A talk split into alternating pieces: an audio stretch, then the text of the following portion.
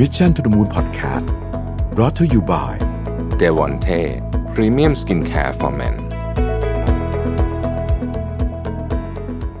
สวัสดีครับ ยินดีต้อนรับเข้าสู่ Mission to the Moon Podcast นะครับคุณอยู่กับระวิทยานุสาหะครับ ช่วงสงกรานต์เนาะช่วงนี้ก็อยู่บ้านสบายๆกันนะครับ หลายท่านก็น่าจะพักผ่อนกันมา อยู่บ้านมานานพอสมควรแล้วนะ เพราะว่าเราก็เริ่ม work from home กันมาอีกครั้งหนึ่งนะครับสำหรับคนที่ไม่ได้ work from home มาตลอดนะบางคนเขา work from home ยังยังไม่จบเลยนะฮะมาตั้งแต่นู่นน่ะรอบที่แล้วนะฮะ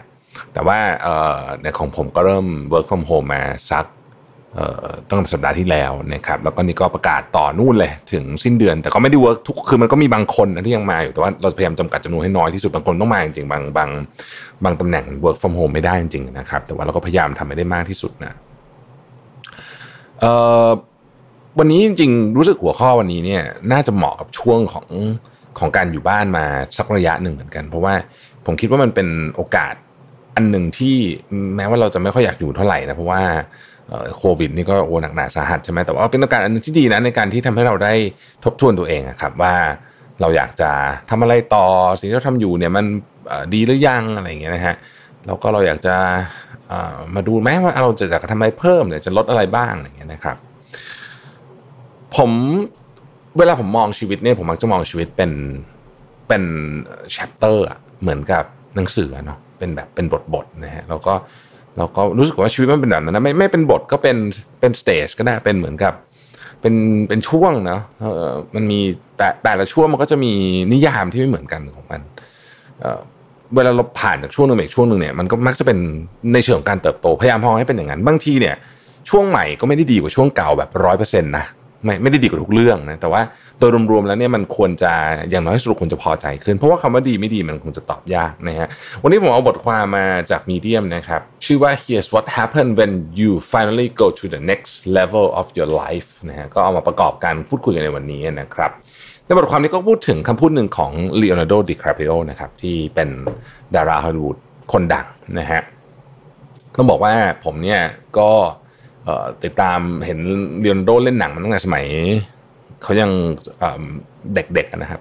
คนละ feel กับตอนนี้เลยนะสำหรับใครที่เห็นลีโอนาร์โดตอนนี้เนี่ยเป็นคนละแบบเลยนะฮะสมัยก่อนนี่แบบเป็นแบบตัวเล็กๆแบบ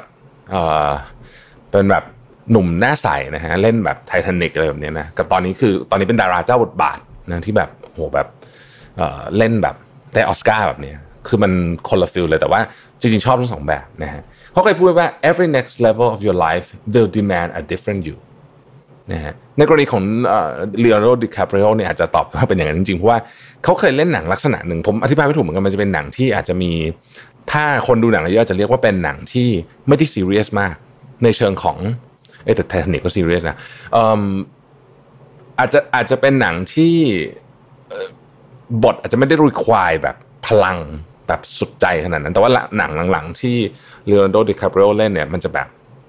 มีเลเวลของความเข้มข้นมากขึ้นนะโดยโดยส่วนตัวเป็นอย่างนั้น แต่ก็ผมก็ไม่ได้เป็นคอหนังขนาดนั้นนะก็ต้องบอกว่าอันนี้เป็นความคิดเห็นส่วนตัวนะเอาล่ะ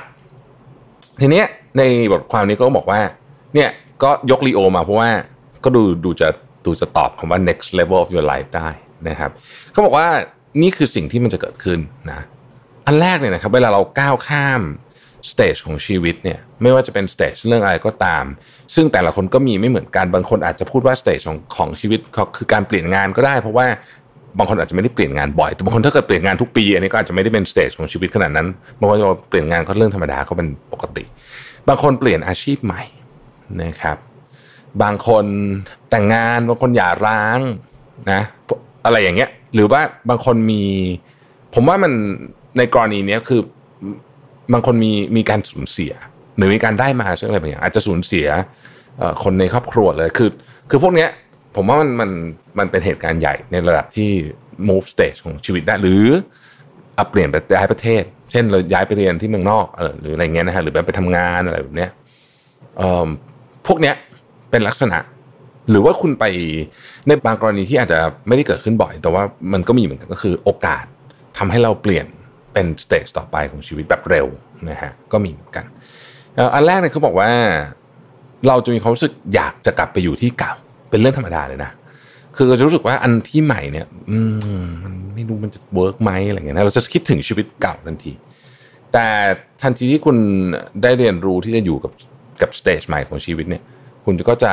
ก็จะรู้แหละว่ามันไม่มีทางกลับได้เออความจริงมันเป็นแบบนั้น เพราะฉะนั้นก็ต้องเดินหน้าต่อไปนะครับ อันที่สองเนี่ยพอเราเริ่มยอมรับกับ stage ในชีวิตใหม่ของเราไม่ว่าจะเป็น stage มันจะเป็นยังไงก็ตามเนี่ยนะฮะคือต่อให้มันเป็นของที่เราอยากทำแต่บางทีเราทำจริงปุ๊บเนี่ยเราอาจจะรู้สึกว่าเฮ้ยดีเหรอวะอะไรอย่างเงี้ยแบบว่าสมมติว่าย้ายไปทำงานที่ต่างประเทศสมมตินะครับ ตอนแรกอยากไปมากใช่ไหมพอไปถึงปุ๊บแล้วก็ เอ๊ะเฮ้ยเหงา homesick อะไรคือเนี่ยมันจะเกิดเหตุการณ์พวกนี้ขึ้นได้ เพราะเนี่ยเเราก็จะอาจจะรู้สึกอยากจะกลับไปที่เดิม แต่ว่าเราก็ต้องถามตัวเองว่าเราตัดสินใจแล้วใช่ไหมถ้าตัดสินใจแล้วเรามาเนี่ย เราก็ต้องอยู่ให้ได้ต่อไปจะเดินหน้า พอเราตัดสินใจแบบนี้ปุ๊บก็จะมาถึงข้อ2นะครับคือ opportunities begin to present themselves ทันทีที่คุณรู้สึกได้ว่า เออโอเคละ ฉันยอมรับตัวเองใน stage นี้ละคุณจะเริ่มเห็นโอกาสโอกาสมันจะมานะคือจริงๆก็ต้องต้องบอกว่าโอกาสเนี่ยมันอยู่แถวนั้นตลอดอยู่แล้วแหละ เพียงแต่ว่า เราไม่เห็นเท่านั้นเอง หรือว่าเราไม่ได้อยู่ตรงนั้น เราก็เลยไม่ไม่ได้เห็นนะฮะดรสตีเวนโคเวเคยกล่าวไว้ว่า you see the world not as it is but as you've been conditioned to see นะโลกคือคุณมองเห็นโลกเนี่ย คุณมองเห็นโลกไม่ใช่อย่างที่โลกมันมันเป็นมันเป็นอย่างที่ตัวเราเป็น คือคือเราเป็นยังไงจะเห็นโลกแบบนั้นนะฮะโลกมันก็เป็นของมันแบบหนึ่งแต่ว่าเราจะเห็นมันอีกแบบไหนมันขึ้นอยู่กับตัวเรานะครับ ข้อที่ 3 ครับ you no longer care if other people can't see the future you see เวลาคุณไปสเตจต่อไปได้แล้วเนี่ยสิ่งหนึ่งที่คุณจะเกิดขึ้นก็คือว่าคุณจะไม่สนใจแล้วว่าคนอื่นจะพูดว่าไงนะฮะคนอาจจะคัดค้านคุณมากมายไก่กองว่าอย่าทำแบบนั้นสิอย่าทำนู่นนี่สิอะไรอย่างเงี้ยนะครับ จริง ๆ เนี่ยชีวิตที่ที่อยากมีมันคือชีวิตที่เราที่เราเลือกอะนะคุณจะมีชีวิตที่เจ๋งได้เนี่ย อืมคือคุณต้องเป็นคนเลือกเอง มันจะต้องมาจากคุณเองชีวิที่คุณอยากได้ผมต้องอย่างแล้วกันนะครับ กรณีหนึ่งก็คือว่า สมมุติว่าเอ่อคุณอยากจะกลับไปเอาเอาที่ติดคนกลับไปทำฟาร์มออร์แกนิกที่ต่างจังหวัดโอ้โหแล้วโดนเพื่อนคัดค้านเยอะนู่นนี่จะอยู่ได้หรือนู่นอะไรอย่างเงี้ยนะฮะในที่สุดอะคือมันก็เป็นคุณเองแหละว่าคุณจะเอาไงนะฮะแต่เมื่อคุณตัดสินใจทำแล้วเนี่ย เสียงของคนที่ไม่เห็นด้วยกับคุณเนี่ย ในในอนาคตที่คุณเลือกใหม่เนี่ย มันจะค่อยๆเบาลงเรื่อยๆอันนี้เป็นเรื่องจริง นะฮะมันจะค่อยเบาลงเรื่อยๆนะฮะเซธกอร์ดอนเคยเขียนไว้ในหนังสือบอกว่า if not enough people doubt you you're not making a difference ถ้าคนยังไม่สงสัยในสิ่งที่คุณทำเยอะพอบางทีคุณอาจจะไม่ทำอะไรที่แตกต่างพอก็ได้นะฮะก็ก็น่าสนใจดีเหมือนกัน ข้อที่สี่นะครับ your fears turn into to self trust นะนะฮะ Ryan Holiday เคยกล่าวว่า no matter what you want to change it won't be as terrifying as the first steps to take towards making it นะฮะอันนี้เป็นเรื่องจริงเหมือนกันก็คือว่าเเวลาเราเปลี่ยนสเตจของชีวิตนี่มันเป็นเรื่องที่น่ากลัวนะฮะคือมันเพราะว่าเราไม่รู้ว่ามีอะไรอยู่ข้างหน้าใช่ไหมเราก็จะเราก็จะกลัวมันก็ธรรมชาติของมนุษย์นะฮะแต่ทันทีที่คุณแบบแบบตัดสินใจแล้วไปแล้วเนี่ยนะฮะคุณจะพบว่า เอ๊ะโอ้ความกลัวนี่มันก็เราอาจจะโอเวอร์ไปหน่อยนะตอนแรกนะ แล้วก็เราไม่เป็นไรนี่ เราก็เราก็ฉันสามารถที่จะไว้ใจตัวเองแล้วก็เราก็เราก็ทำเรื่องนี้ให้มันดีได้นะครับเพราะฉะนั้น self trust เนี่ยสำคัญมาก trust คือความไว้เนื้อเชื่อใจกันเนี่ยยังไงก็สำคัญอยู่แล้วนะฮะในการทำทุกอย่าง แต่เราจะไว้เนื้อเชื่อใจใครได้เนี่ย อันดับแรกมันต้องเริ่มต้นจาก เราต้องไว้เนื้อเชื่อใจตัวเองก่อนฮะเรามันถึงจะไปต่อได้นะครับ ข้อที่ 5 your future becomes predictable คำว่า predictable ในที่นี้แน่นอนนะคุณไม่สามารถที่จะทำนายอนาคตทุกอย่างได้อยู่แล้วนะครับ แต่ว่าคุณจะรู้สึกว่า เออ มันเป็นไปในแบบที่ฉันมีมีพลังที่จะไม่ใช่คำว่าควบคุมเดียวแต่ว่าใช้คำว่า influence ก็คือมีพลังที่ทำให้มันเป็นแบบที่ฉันอยากให้มันเป็นได้คุณจะเริ่มรู้สึกว่าอนาคตมันมีมันมีความ จะใช้คำว่าแน่นอนก็ไม่ใช่ แต่มันมีความแข็งแรงมากคือมันมันรู้สึกได้ว่าแบบเอ่อ พรุ่งนี้ตื่นมาเนี่ยเรารู้เราต้องทำอะไร และทำไปเพราะอะไร เพื่ออะไรเพื่ออะไรทำไปทำไมทำไมทำไมนะฮะมันเป็นความรู้สึกที่อาจจะเรียกว่ามั่นคงในความไม่มั่นคงของอนาคตเพราะว่าอนาคตมันเป็นเรื่องที่ไม่มั่นคงแล้วแต่เราสามารถมั่นคงในในทางที่ไม่มั่นคงของเราเนี่ยได้ในแบบของเรานะครับถ้าเปรียบเทียบผมเคยอ่านมาจากที่นื้อผมเขียนในหนังสือที่ผมชอบมากคือเขาบอกว่า เวลาเราทำอะไรสักอย่างที่มันเป็นแบบที่เราเติบโตไปเรื่อยมันเหมือนทีจักรยานนะครับคือคุณหยุดทีจักรยานถ้าคุณล้มถูกไหม ยังไงก็ล้มใช่ไหมจักรยานต้องถีบไปเรื่อยแล้วคุณก็บังคับไป เท่านั้นเองนั่นคือ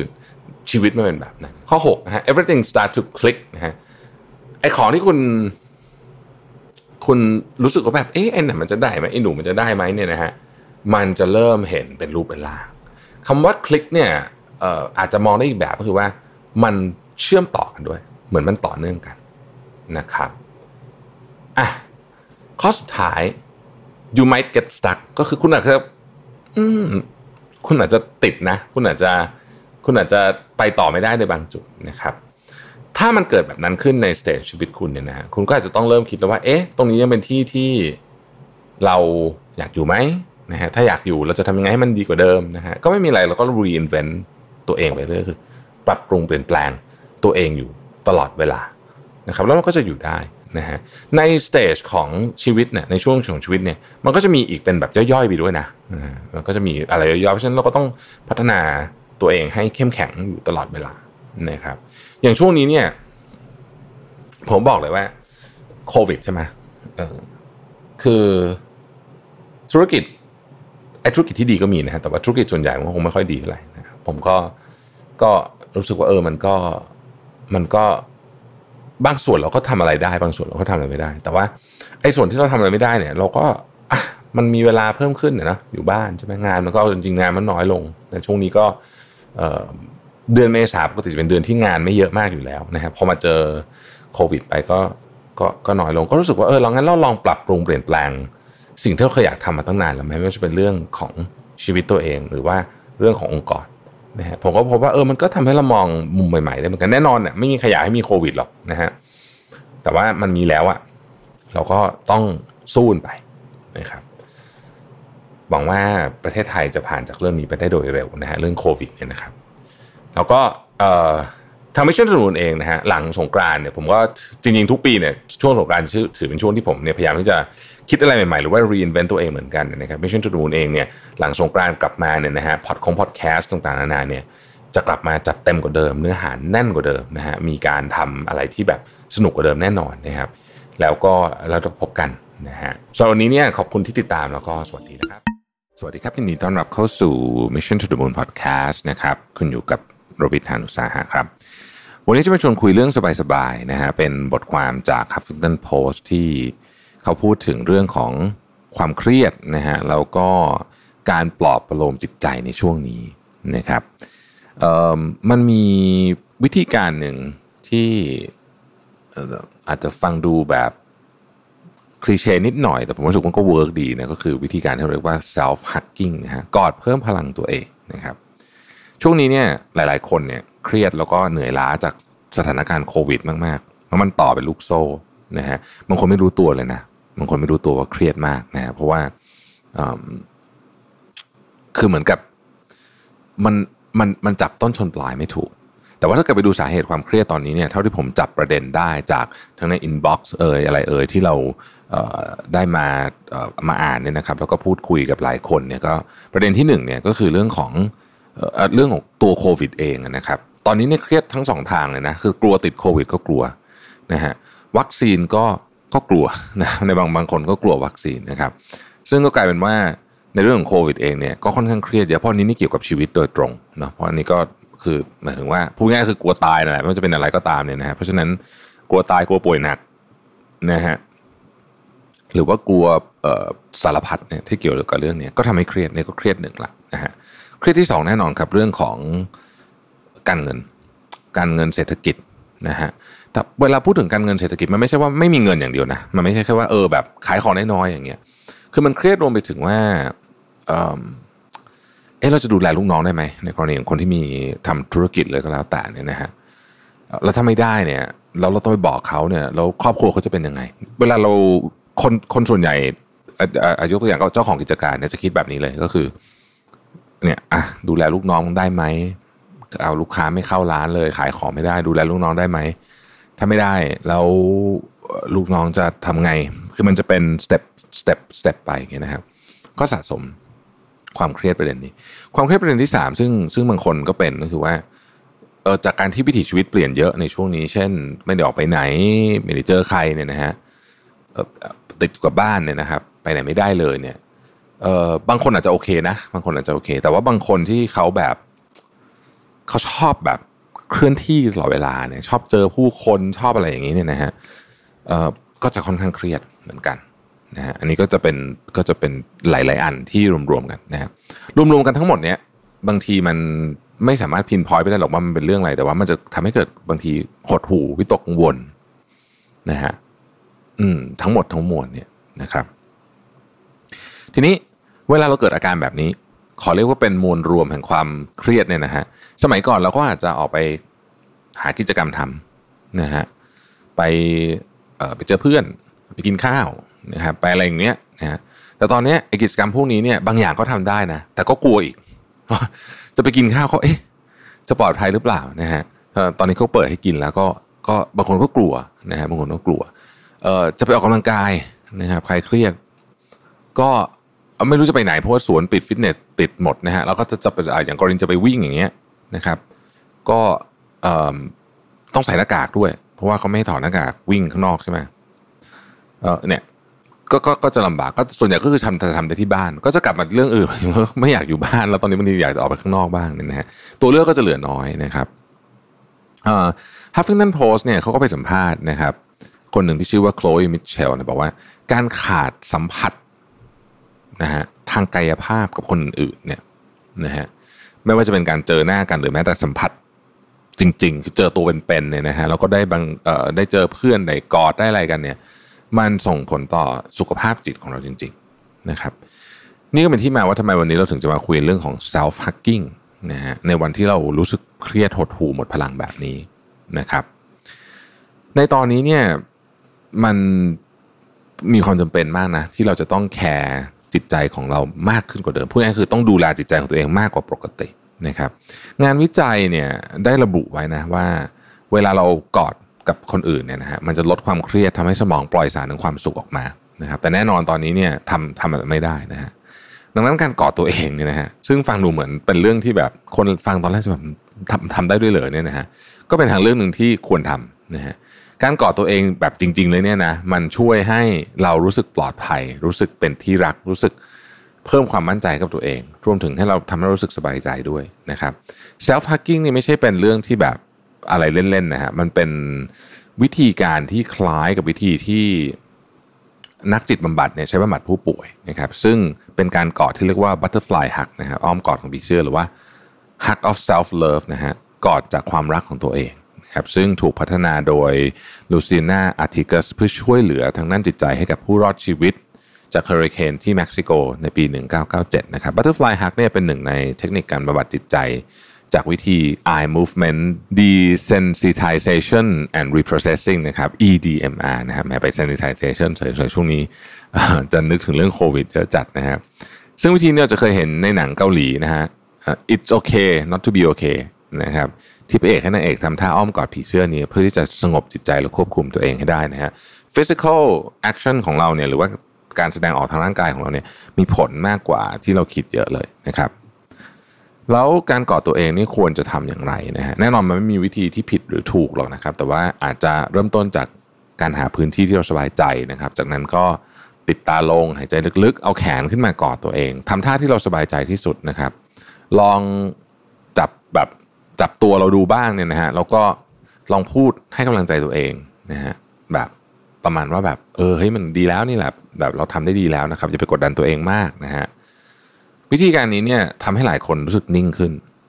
นะครับ แล้วก็มีสติมากขึ้นสงบมากขึ้นนะครับ แล้วก็สามารถที่จะไปทำอย่างอื่นต่อได้นะฮะการก่อตัวเองเป็นวิธีที่ทำได้ง่าย ๆนะครับ แล้วก็สามารถใช้ในหลายสถานการณ์ ยกตัวอย่างเช่น สมมติว่าพรุ่งนี้คุณต้องเสนองานผ่านซูม ซึ่งคุณก็รู้สึกไม่ค่อยสบายใจเลย เพราะว่ามันรู้สึกว่ามันยากกว่าปกติเนี่ยนะครับ ก็ลองใช้ self hugging เพื่อที่จะทำให้จิตใจสงบไม่ลุกลี้ลุกลนนะฮะหรือว่าถ้าสมมุติว่าคุณมีความรู้สึกว่าอาจสมมติว่าจะไปฉีดวัคซีนอย่างเงี้ยนะฮะตอนนี้โอ้กังวลใจมากนัดพรุ่งนี้ละนะฮะอันนี้ก็จะเป็นอีกวิธีหนึ่งนะครับ นอกจากกอดตัวเองแล้วมีอีกวิธีหนึ่งที่คนชอบใช้คือการลูบหัวตัวเองพร้อมให้กำลังใจไปด้วยนะครับ พวกนี้เนี่ยบางคนที่ที่รู้สึกว่ามันเป็นเรื่องไร้สาระจังเลยเนี่ยบางคนพอได้ลองทำจริงๆแล้วเนี่ยรู้สึกว่าเฮ้ยจริงๆมันก็ช่วยเหมือนกันนะวิธีเล็กน้อยพวกนี้เนี่ยสามารถช่วยดูแลจิตใจของเราได้นะครับ อย่างที่ผมบอกไปในตอนแรกนะว่าช่วงนี้เนี่ยอยากให้ทุกคนเนี่ยได้กลับมาสำรวจตัวเองนะครับแล้วก็ดูแลจิตใจตัวเองเยอะนิดนึงเพราะว่าตอนนี้เนี่ยมัน มันเป็นช่วงเวลาที่จิตใจของเราหลายคนค่อนข้างเปราะบางจากหลาย ๆ เรื่องนะครับ และเมื่อเราไม่สามารถที่จะเจอผู้เจอคนได้ด้วยเนี่ยนะครับ เราไม่สามารถที่จะไปกอดคนอื่นได้ด้วยในตอนนี้เนี่ยนะฮะก็จำเป็นจะต้องทำแบบนี้แหละ เพื่อให้เราสามารถที่จะฮิวจิตใจตัวเองทำให้เราสงบมากขึ้นนะครับแล้วก็ทำให้เราเนี่ยเเรียกว่าคุมคุมสติ คุมความรู้สึกของตัวเองเนี่ยไม่ให้มันดำดิ่ง จนเกินไปนักนะครับ ขอบคุณที่ติดตาม Mission to the Moon Podcast นะครับแล้วว่าผมเป็นกำลังใจให้กับทุกคนให้ฝ่าฟันเรื่องนี้ไปด้วยกันนะครับ แล้วก็รักษาสุขภาพให้ดีที่สุดเท่าที่เราจะทำได้นะครับ แล้วพบกันใหม่ในวันพรุ่งนี้นะครับ สวัสดีครับ สวัสดีครับยินดีต้อนรับเข้าสู่ Mission to the Moon Podcast นะครับคุณอยู่กับรวิทยานุสาหะครับ วันนี้เอาบทความจากมีเดียมาคุยกันนะครับ ชื่อว่า 13 micro strategies to help you focus on what's most important in life นะฮะคือกลยุทธ์เล็กๆนะฮะที่จะทำให้คุณสามารถโฟกัสกับสิ่งที่สำคัญกับชีวิตได้จริงๆนะครับซึ่งผมว่าช่วงนี้เนี่ยโอ้เหมาะมากเลยนะครับผู้เขียนได้ชื่อว่าเชสอับบิเทอร์นะฮะก็สถานการณ์รอบตัวเรา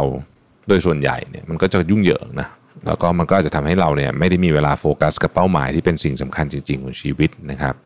บางครั้งเนี่ยเราใช้เวลาทั้งวันเนี่ยกับเป้าหมายของคนอื่นนะฮะแล้วก็พอเป็นแบบนี้ปุ๊บเนี่ยเราก็จะมีรู้สึกว้าวุ่นใจอะแบบเรื่องฉันทำไม่เสร็จสักทีนู่นนี่นะฮะแล้วก็ทำให้เป้าหมายในอนาคตของเราที่เราอยากได้จริง ๆ เนี่ยนะมันไม่ได้ด้วยนะครับโร c ก e เฟลเลอร์เนี่ยจอห์นดีโร c ก e เฟลเลอร์เนี่ยนะฮะอภิมหาเศรษฐีชาวอเมริกันเนี่ยเคยกล่าว ถึงเรื่องของการบรรลุเป้าหมายว่า มีคนมากมายที่ล้มเหลวในการบรรลุสิ่งใหญ่ เพราะพวกเขาขาดการจดจ่อกับสิ่งต้องทำในเวลาที่เหมาะสม และการละเว้นไม่ทำสิ่งอื่นนะฮะเป็นยังไง เรามาดูกันว่ากลยุทธ์ที่เราสามารถที่จะช่วยเนี่ยให้เราโฟกัสกับสิ่งสำคัญของชีวิตได้จริงๆเนี่ยมันคือเรื่องอะไรนะครับ กลยุทธ์ที่หนึ่งฮะหลีกเลี่ยงการประชุมที่ไม่ตรงกับเป้าหมาย เรื่องนี้เนี่ยเป็นสิ่งต้องมาตกลงกันทั้งองค์กรเลยนะผมว่าว่าบางทีเนี่ยเราประชุมเรื่องที่แบบ ไม่ต้องประชุมก็ได้อะนะฮะไม่ต้องประชุมก็ได้ บางคนไม่ต้องเข้าก็ได้นะครับเพราะฉะนั้นต้องตกลงให้ชัดเจนไปเลยว่า ใครต้องเข้าประชุมเรื่องนี้เพราะอะไร แบ่งหน้าที่ให้ชัดเจนว่าใครดูแลโปรเจกต์ไหน คนจะได้มีเวลาโฟกัส กับเรื่องที่เกี่ยวข้องกับตัวเองจริง ๆ ไม่ใช่เข้าเพียงเพราะรู้สึกว่าจะต้องเป็น FYI for your information เอาเฉพาะคนที่จะเป็นต้องเข้าจริง ๆ แล้วคนบางคนที่ไม่จำเป็นต้องเข้าประชุมเนี่ย สามารถที่จะใช้วิธีอื่นในการรู้เรื่องการประชุมนั้นได้นะนะฮะผ่านการเขียนผ่านการอ่าน บทสรุปของการประชุมมาอ่านมินิทอะไรเงี้ยก็ได้นะครับ อันนี้เป็นอันที่หนึ่งนะฮะหลีกเลี่ยงเป้าหมาย หลีกเลี่ยงการประชุมที่ไม่ตรงกับเป้าหมาย ข้อที่สองนะครับ กิจวัตรทุกวันนะที่เราทำเดิมๆเนี่ยอาจจะเป็นสิ่งที่น่าเบื่อ แต่ บางทีมันช่วยให้บรรลุเป้าหมายได้ ยกตัวอย่างเช่นการพักผ่อนให้เพียงพอการออกกำลังกายเนี่ยพูดซ้ำบนเบื่อจะแตะจะแย่แล้วแต่พวกนี้เนี่ยเป็นวิธีที่มีประสิทธิภาพมาก ที่จะทำให้เราถึงเป้าหมายได้ เช่น ออกกำลังกายทำให้เราสมาธิดีขึ้นทำให้เรามีไอเดีย หรือแม้แต่แค่กระทั่งการออกไปเดินออกกำลังกายเนี่ยบางทีความคิดแล้วมันตกผลึกตอนนั้น ก็ทำให้เรามีโอกาสที่จะไปถึงเป้าหมายได้มากขึ้น ความสำเร็จข้างหน้าก็ก็มีโอกาสเพิ่มขึ้น ซึ่งแน่นอน ไอสิ่งที่น่าเบื่อที่ทำวันนี้เนี่ย มันก็จะไม่น่าเบื่อต่อไป เมื่อมันพาเราไปสู่ความสำเร็จ อันที่สามนะครับ อ่านเพื่อความรอบรู้อันนี้เป็นเรื่องที่แบบ ที่แบบผมคิดว่าจำเป็นมากนะฮะกับการที่อ่านไม่ว่าจะเป็นหนังสืออาร์ติเคิลบทความต่างๆ เราจะได้เข้าใจถึงข้อมูลนะเป็นการเข้าถึงข้อมูลที่รวดเร็ว เป็นการเข้าใจมุมมองของคนอื่นที่รวดเร็ว เป็นการอ่านบทเรียนชีวิตของคนอื่น เข้าใจความทุกข์ยากเข้าใจประเด็นสังคม เข้าใจนู่นนี่ เอาพวกนี้มาประกอบกันแล้ว เราสามารถที่จะลงมือทำเรื่องใหม่ ๆ ได้นะครับ ข้อ4ฮะอย่าไปสนใจสิ่งที่อยู่นอกชีวิตมากเกินไปนะครับ สิ่งที่อยู่นอกชีวิตมากเกินไปเนี่ยที่เรื่องดาราเมาส์กันเรื่องนู่นเรื่องนี้บางทีเนี่ยนะครับพวกนี้เนี่ยมันไม่เกี่ยวข้องอะไรกับเราเลย แล้วเราใช้เวลากับมันเยอะเกินไป เสียสมาธินะ เรื่องพวกนี้นะครับ เรื่องคนอื่นเรื่องชาวบ้านนะว่ากันเถอะนะฮะอย่าไปเสียเวลากับเรื่องชาวบ้านมากจนเกินไปนะนะครับ ข้อต่อไปครับ ให้เวลากับการครุ่นคิดหรือว่า reflection อันนี้เป็นเรื่องที่ผมได้มีโอกาสพูดหลายครั้งว่า ผมรู้สึกว่าคนสมัยนี้ไม่ค่อยมีเวลาเรื่องนี้นะครับคือโลกเดี๋ยวนี้มันเปลี่ยนเร็วนะฮะมันทำให้เรามี information เข้ามาเต็มไปหมดนะฮะเรื่องนู้นเรื่องนี้ก็ต้องรีบตัดสินใจนะฮะแต่ในบางครั้งเนี่ยการ ตัดสินใจเนี่ยมันต้องการเวลาต้องการความเงียบสงบ ต้องการไม่มีมือถือติ้งติ้ง notification เพื่อเราจะได้ตกผลึกสิ่งที่เราจะตัดสินใจให้มันมีคุณภาพเพื่อคุณภาพชีวิตเรามากที่สุดนะครับ อันนี้ก็เป็นหนึ่งในกระบวนการที่ผมคิดว่าต้องหาเวลาให้มันมาก ๆเลย ข้อต่อไปคือการพูดคุยแลกเปลี่ยนความคิดเห็น หนึ่งในกระบวนการตกผลึกที่ดีมากคือการได้มีโอกาสพูดคุยแลกเปลี่ยนความคิดเห็นกับคนอื่น แต่เป็นการคิดเห็นพูดคุยในประเด็นของไอเดีย ที่ไม่ใช่การพูดไปเรื่อยๆ หรือว่าการพูดโดยไม่มีทาร์เก็ตใดๆ การแชร์ประสบการณ์กันนะครับและการแลกเปลี่ยน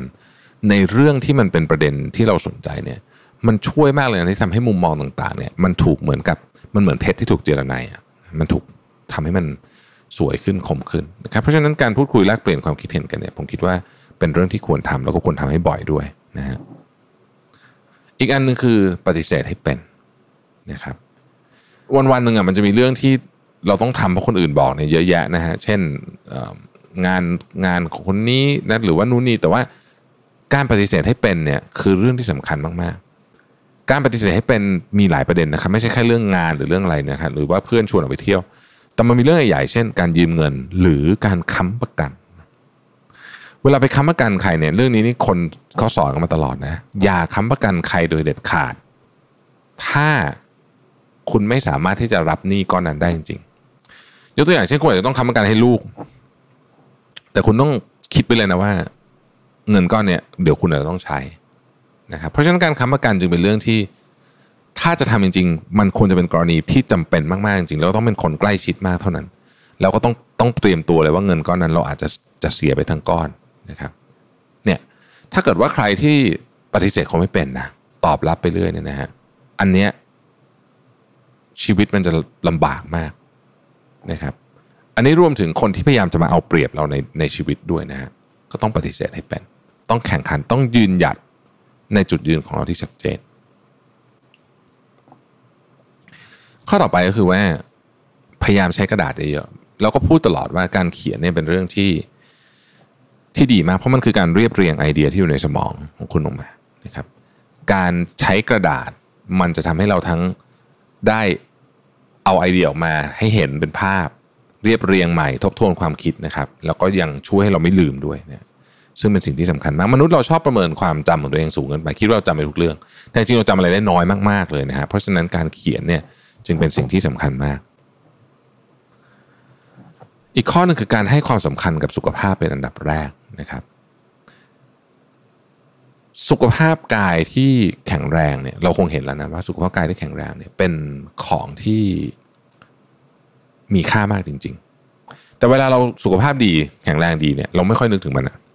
เราก็จะกินในที่เราอยากกินไม่ออกกำลังกายนอนดึก แต่พอเราป่วยเมื่อไหร่ปุ๊บเนี่ยนะฮะเราจะรู้สึกว่าเราอยากจะแก้ไข แต่พอกลับมาหายป่วยเราก็จะขับไปทำเหมือนเดิม คนที่เป็นคนที่ทำแบบนี้เนี่ย ต้องระวังนะครับว่า ท้ายที่สุดแล้วเนี่ย คุณจะไม่ได้เลยสักอย่าง เพราะฉะนั้น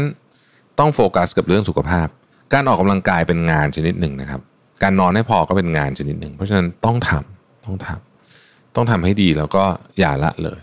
เรื่องพวกนี้โดยเด็ดขาด นั่นโอเคแน่นอนนานๆคุณจะกินขนมกิน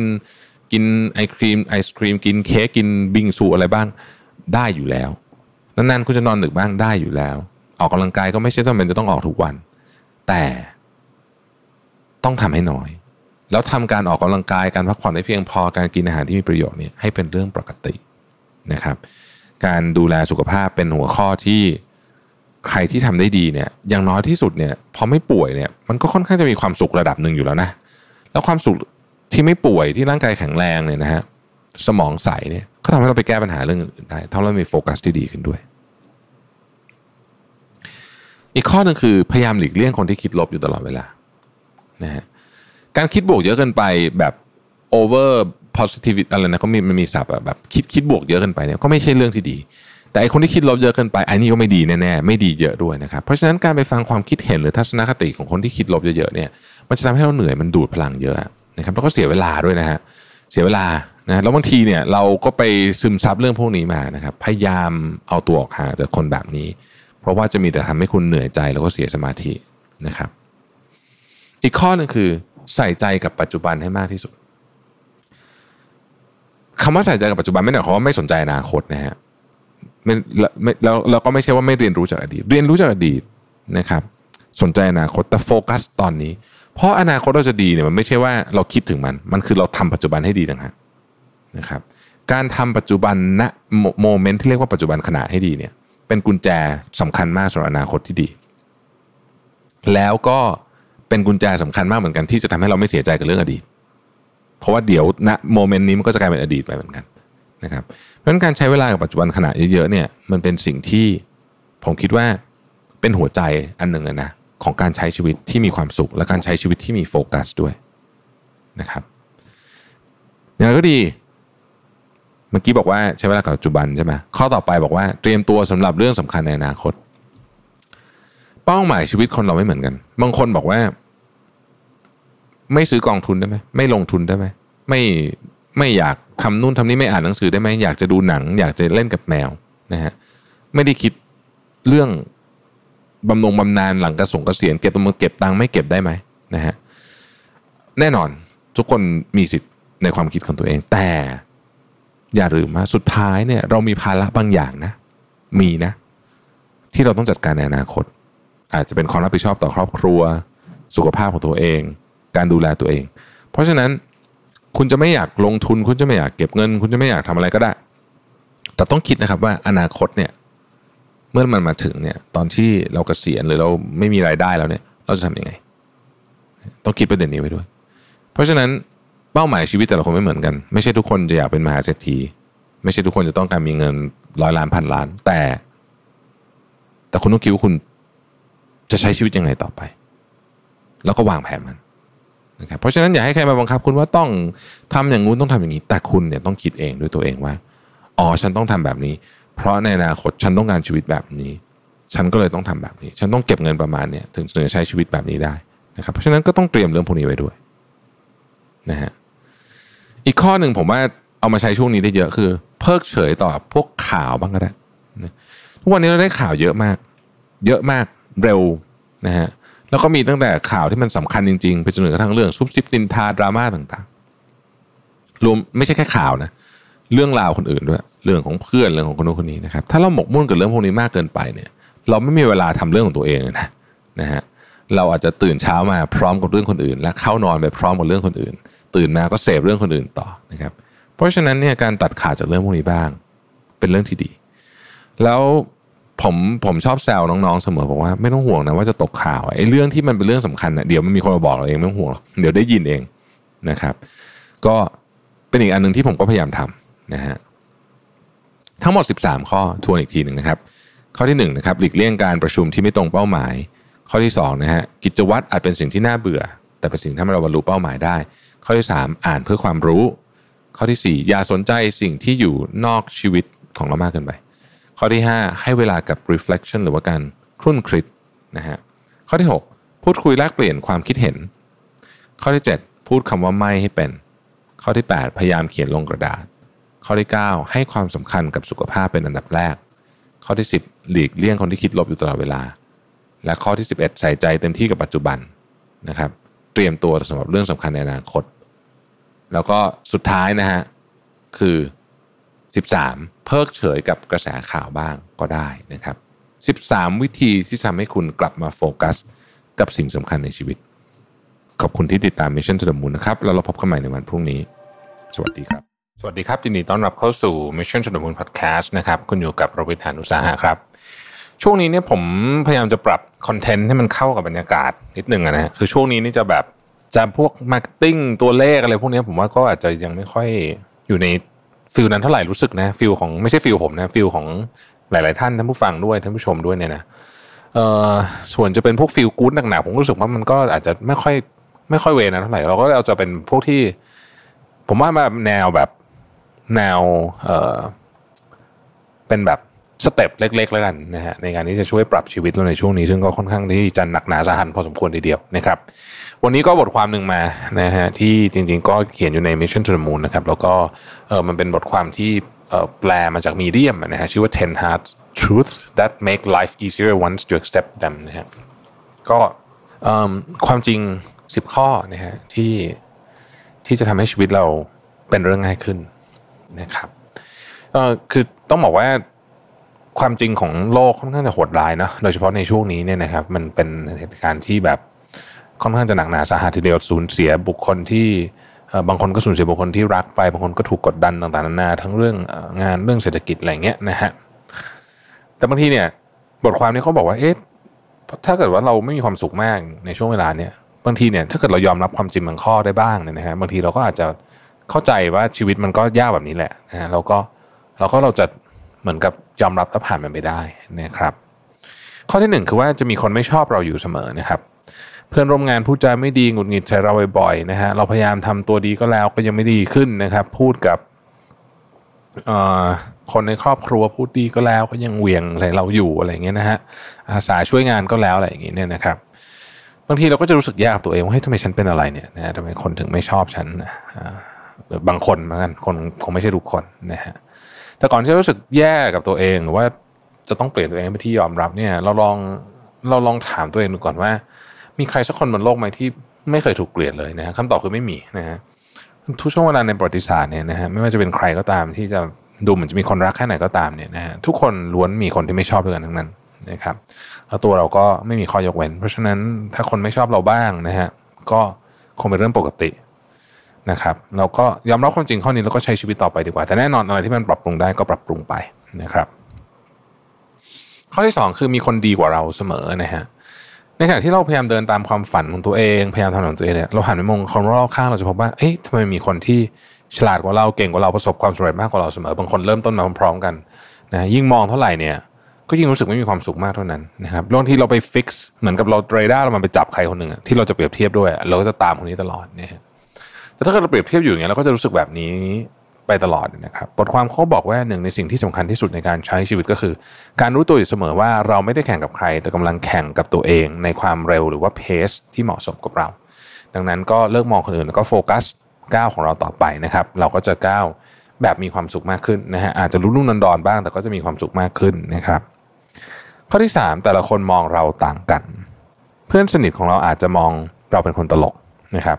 แฟนเก่าเราอาจจะมองว่าเราเป็นคนเจ้ารมนะครับ ส่วนพ่อแม่ก็จะมองว่าเราเป็นเด็กที่ไม่มีความรับผิดชอบอีกวันยังค่ำนะฮะเราเนี่ยมนุษย์เราจะมีภาพลักษณ์ในฝัน ที่เราอยากให้คนอื่นมองว่าเราเป็นเช่นนั้น แต่การพยายามนำเสนอภาพลักษณ์ตลอดเวลาเนี่ยก็เป็นเรื่องที่อาจจะเหนื่อยโดยใช้เหตุนะครับ ภาพลักษณ์ของเราต่างกันออกไป ขึ้นอยู่กับมุมมองและประสบการณ์ของแต่ละคน ดังนั้นเราก็ใช้ชีวิตของเราไปดีกว่านะครับ เราก็ให้เข้าใจว่า คนมองเราไม่เหมือนกันจริง เรามีหลายการแสดงออกหรือว่าหลาย representation คนแต่ละคนนะฮะก็ไม่ได้เป็นว่าจะต้องไปทำให้คนเขาเป็นแบบภาพลักษณ์ที่เราคิดในฝันไปเสมอนะครับ ข้อที่ 4 คือเราไม่ได้เจ็บอยู่คนเดียวนะฮะเวลาเราเชิญเหตุการณ์ที่ที่ไม่ค่อยดี เช่นการสูญเสียคนรัก หรือว่าเหตุการณ์สะเทือนใจหรือแม้แต่เหตุการณ์ สมมติว่าเราโดนไล่ออกจากงาน หรือว่าเราสูญเสียเงินในธุรกิจไปนะฮะธุรกิจเจ๊งไปอะไรพวกนี้เนี่ยนะครับ เราก็จะรู้สึกว่าความเจ็บปวดนี่มันแสนสาหัสจริงๆนะครับแล้วคนอื่นเขาไม่มีวันเข้าใจแน่เลยเราจะคิดว่ามันเป็นเรื่องที่ใหญ่ที่สุด แต่ความเป็นจริงเนี่ย มีคนเยอะแยะมากมายเลยนะฮะจะบอกว่าจำนวนมากมากมากเยอะเรียกว่าเกือบทุกคนแล้วกันนะเคยเจอเหตุการณ์ทำนองนี้มาแล้วทั้งนั้นเพียงแต่เราไม่รู้เท่านั้นเอง อย่างก็ตามนี่ไม่ได้หมายความว่าความเจ็บปวดของเราเป็นเรื่องที่เล็กน้อยหรือว่าไร้ค่าแต่อย่างใดนะครับ แล้วก็ไม่ได้หมายความว่าเราอ่อนแอด้วยแต่หมายความว่าเราไม่ได้อยู่ตัวคนเดียวที่เจอเรื่องนี้คนเดียวนะฮะ มีผู้คนมากมายเคยเสียใจหรือว่า บางคนก็เสียใจอยู่กับเราตอนนี้เลยนะฮะเรื่องเดียวกันนี้เลยนะครับ หากคนอื่นเขาผ่านไปได้นะเราก็คงจะต้องมีวิธีการที่ผ่านความรู้สึกนี้ไปได้เช่นกันนะครับ ข้อที่ 5 คือเราบังคับให้คนมารักเราไม่ได้นะฮะเคยไหมครับว่าเราบางทีเรารู้สึกดีมากกับคนหนึ่งเลยทำทุกอย่าง ทั้งเปลี่ยนแปลงตัวเอง พยายามทำทุกอย่างทำดีทุกอย่างนะฮะทำแบบ สารพัดจะทำเลยเนี่ยนะฮะทำทุกอย่างใช้ความพยายามอย่างเต็มที่เนี่ยด้วยความหวังว่าบางทีเขาจะมอบความรู้สึกแบบเดียวกันกลับคืนมาอย่างไรก็ตามเนี่ยเมื่อผลลัพธ์มันไม่ได้เป็นดังที่หวังไว้เนี่ยเราก็ทั้งโกรธทั้งเสียใจแบบห้ามตัวเองไม่อยู่เลยเนี่ยนะฮะเราลืมหรือเปล่าว่าความรักเนี่ยมันไม่ได้ทำงานแบบตรงไปตรงมาแบบนี้นะครับ แต่บางครั้งเนี่ย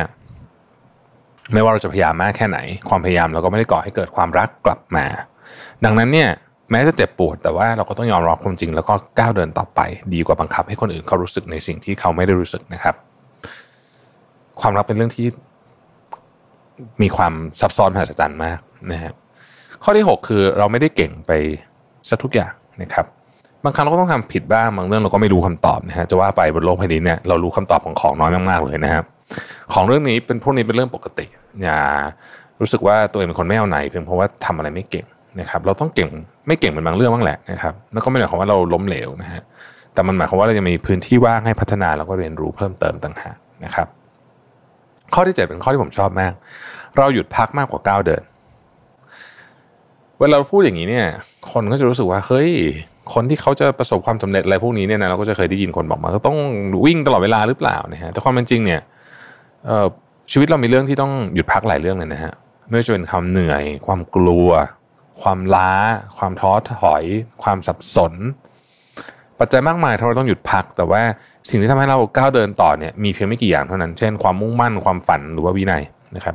ดังนั้นเนี่ยเป็นเรื่องธรรมดาที่คนเราจะหยุดพักบ่อยๆ ไม่ต้องใจร้ายกับตัวเองมากนัก โดยเฉพาะในสถานการณ์แบบนี้เนี่ยนะครับ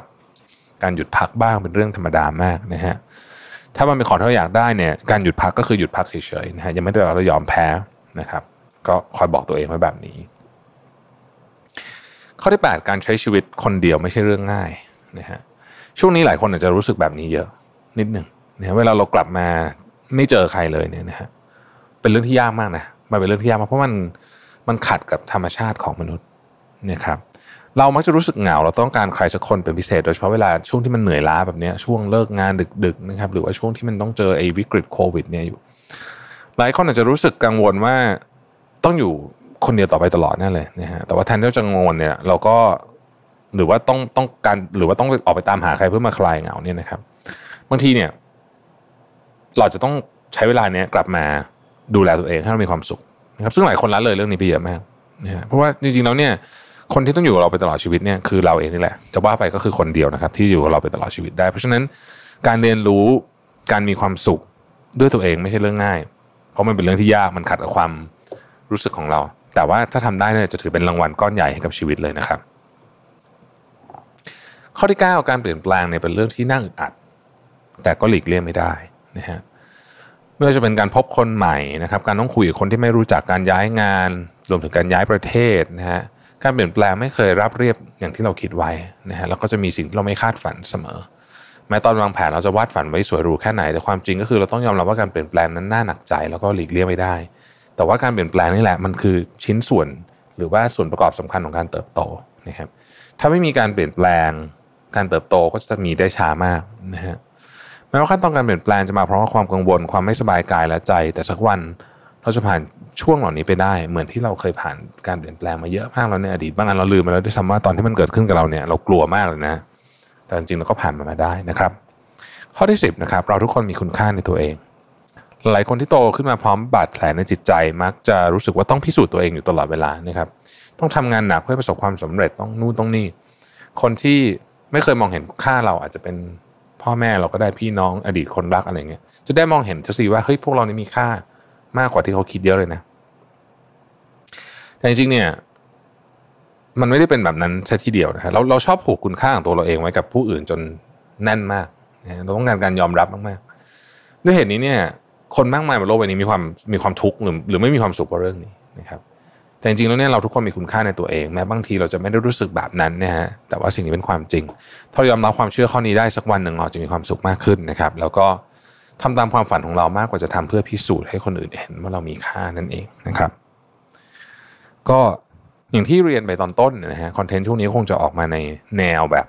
ก็คงจะไม่ได้แบบนี้ทุกวันแต่หมายถึงว่า ก็คงจะเป็นแนวที่มันสบายๆแล้วก็มีมีมุมของความ